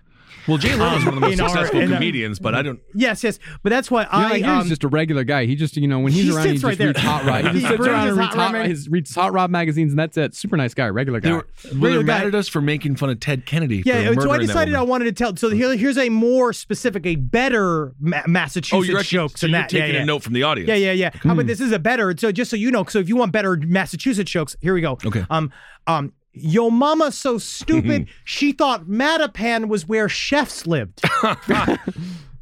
yep. Hey, Oh. hey, uh, Actually, I'm gonna need some scotch for this. No, no, no, no. You have to listen to me. I'm like, um, hmm, Is that uh, it? Uh, You got well, uh, uh, Is that uh, all? why are rectal thermometers banned at Boston College? I would really love to know that They cause too much brain damage. because they're So assholes. did you did you just like look up Aggie jokes or something and just I looked up replace specific Massachusetts jokes. What are, what else do you got? We could do this all night. Mm. Okay, Yeah, we really um, could. I do like that one because the thermometer goes into her butthole, but that's where their brains are. That's where their brains are, yeah. Uh, And it's here just we like, go. yes. Uh, yo mama's so stupid, she thought Blue Hill Avenue had Blue Hills.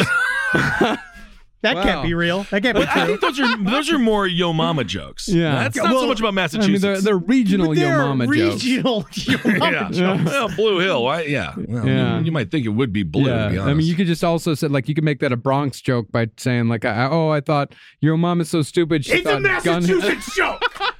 Your mom It's is a fucking Massachusetts Your mom joke, is so and stupid. it will she not thought, be changed. Your mom is so stupid. She thought Cobble Hill was actually made out of peach cobbler. yeah, or the the Forest Hills. I think that's Oh, is a Manhattan joke. These the- are both. the- These are all, there's again. These are all New York jokes. Yeah. Why do all the trees in New York lean east? Because Massachusetts sucks. this is just on That's a air. good one. Oh my god, That one's That's a- actually quite That's funny. a good one. I, I That's like very that. good. I like that quite a bit. I do. Mm-hmm. Where was I? But the tree was okay. leaning east. Well, okay. Okay. Well, while Boston did have ample jail space at first, the cells had filled with witch suspects in just a few months. There were so many witches that the jailer had to make extensive repairs on the jail to fit everyone inside. And by the way, Hmm. at this time in Massachusetts, the jailed, the people who were in jail, they were billed for any new locks, any new roofs, anything like that. If it Still was the in your case cell, today. you had to pay for it. Yeah. wow. Fantastic. Oh, I can just see the bailiff now, and they're like, "Go get a witch," and he's like, "Which, which one? Which witch? Yeah, it is. which, which, which?" Wow, this is really great way to close this out. absolutely It really is. fantastic. Yeah. Now, I probably don't have to tell you that a jail in 1692 Boston was fucking awful, but some of the details are worth mentioning. In 1686, a writer named John Dunton described the Boston jail as thus A prison is a grave of the living. Absolutely. Tis a, house of meager looks and ill smells. For lice, drink, and tobacco, all the compound. Or, if you will, tis the suburbs of hell. And the persons much the same as there. Awesome. So I guess we're just going to improve the conditions then. Seems kind of inhumane. No. So- no. The goal is to make them worse. Oh, they're supposed to get worse. Yes, yes, yes, yes, yes, yes, yes, yes. Worse and worse and worse and worse and worse and worse and worse. Oh, okay. Yep. Does- All right. Should we? Can we also? Can we also spend a lot of money on them? Absolutely. Oh, oh, okay.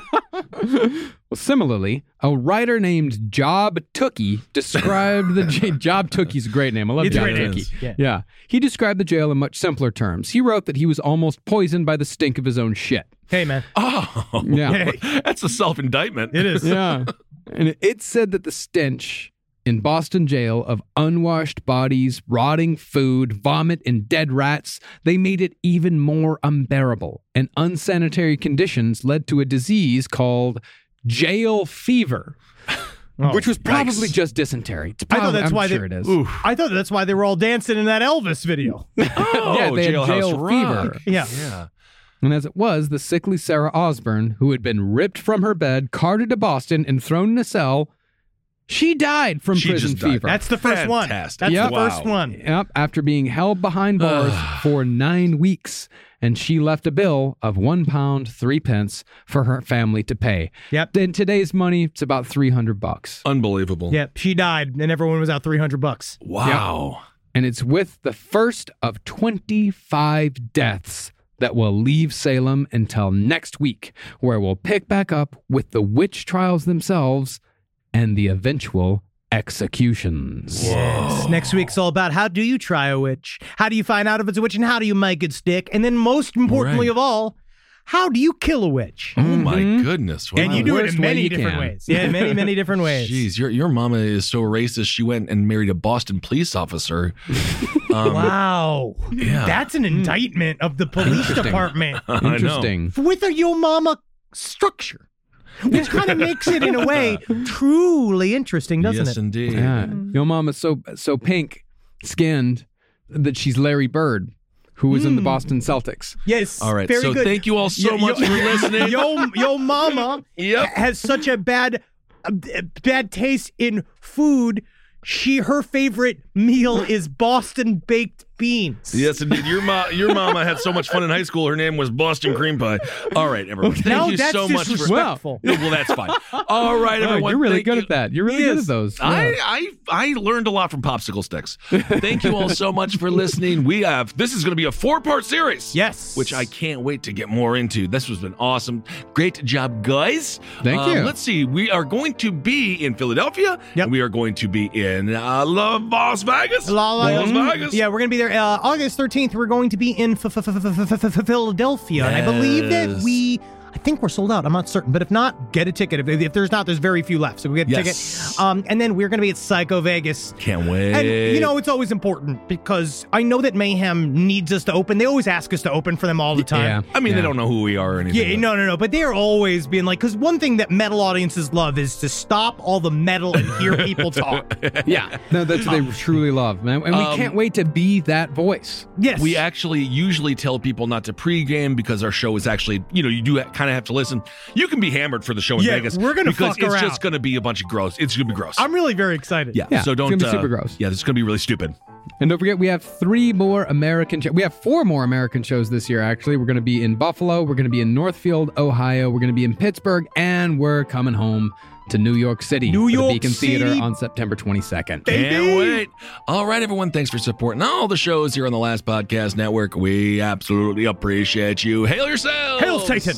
Elgain. Magustalations. High five a witch. Um, if Absolutely. you're a real witch, honestly, one that counts. Uh, you know, last this week on Side Stories, I'm saying give it. If you meet a teacher, give them five dollars. Sure. Um, if you meet a witch that you love, uh, buy them a milkshake or something. There you go. Just fucking you could, uh, meet your local witch, just being like, "You're cool with me." Mm. Yeah. Pat him on the shoulder. Say, You know what? add a, add a girl or add Yeah, a boy. If it's your attaboy. local warlock, whichever. Absolutely. And hail me as well, Absolutely. or you'll Sure. be punishable by death. I'm so happy you weren't alive back then. You Yeah, would've I been- mean, honestly, me too. Yeah. This show is made possible by listeners like you. Thanks to our ad sponsors, you can support our shows by supporting them. For more shows like the one you just listened to, go to lastpodcastnetwork.com.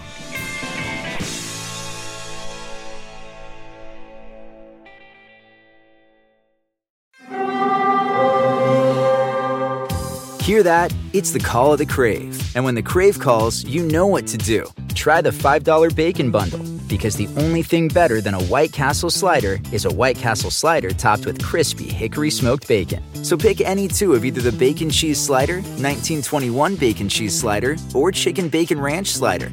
And also get a small fry for just $5 with the $5 bacon bundle. White Castle, follow your crave.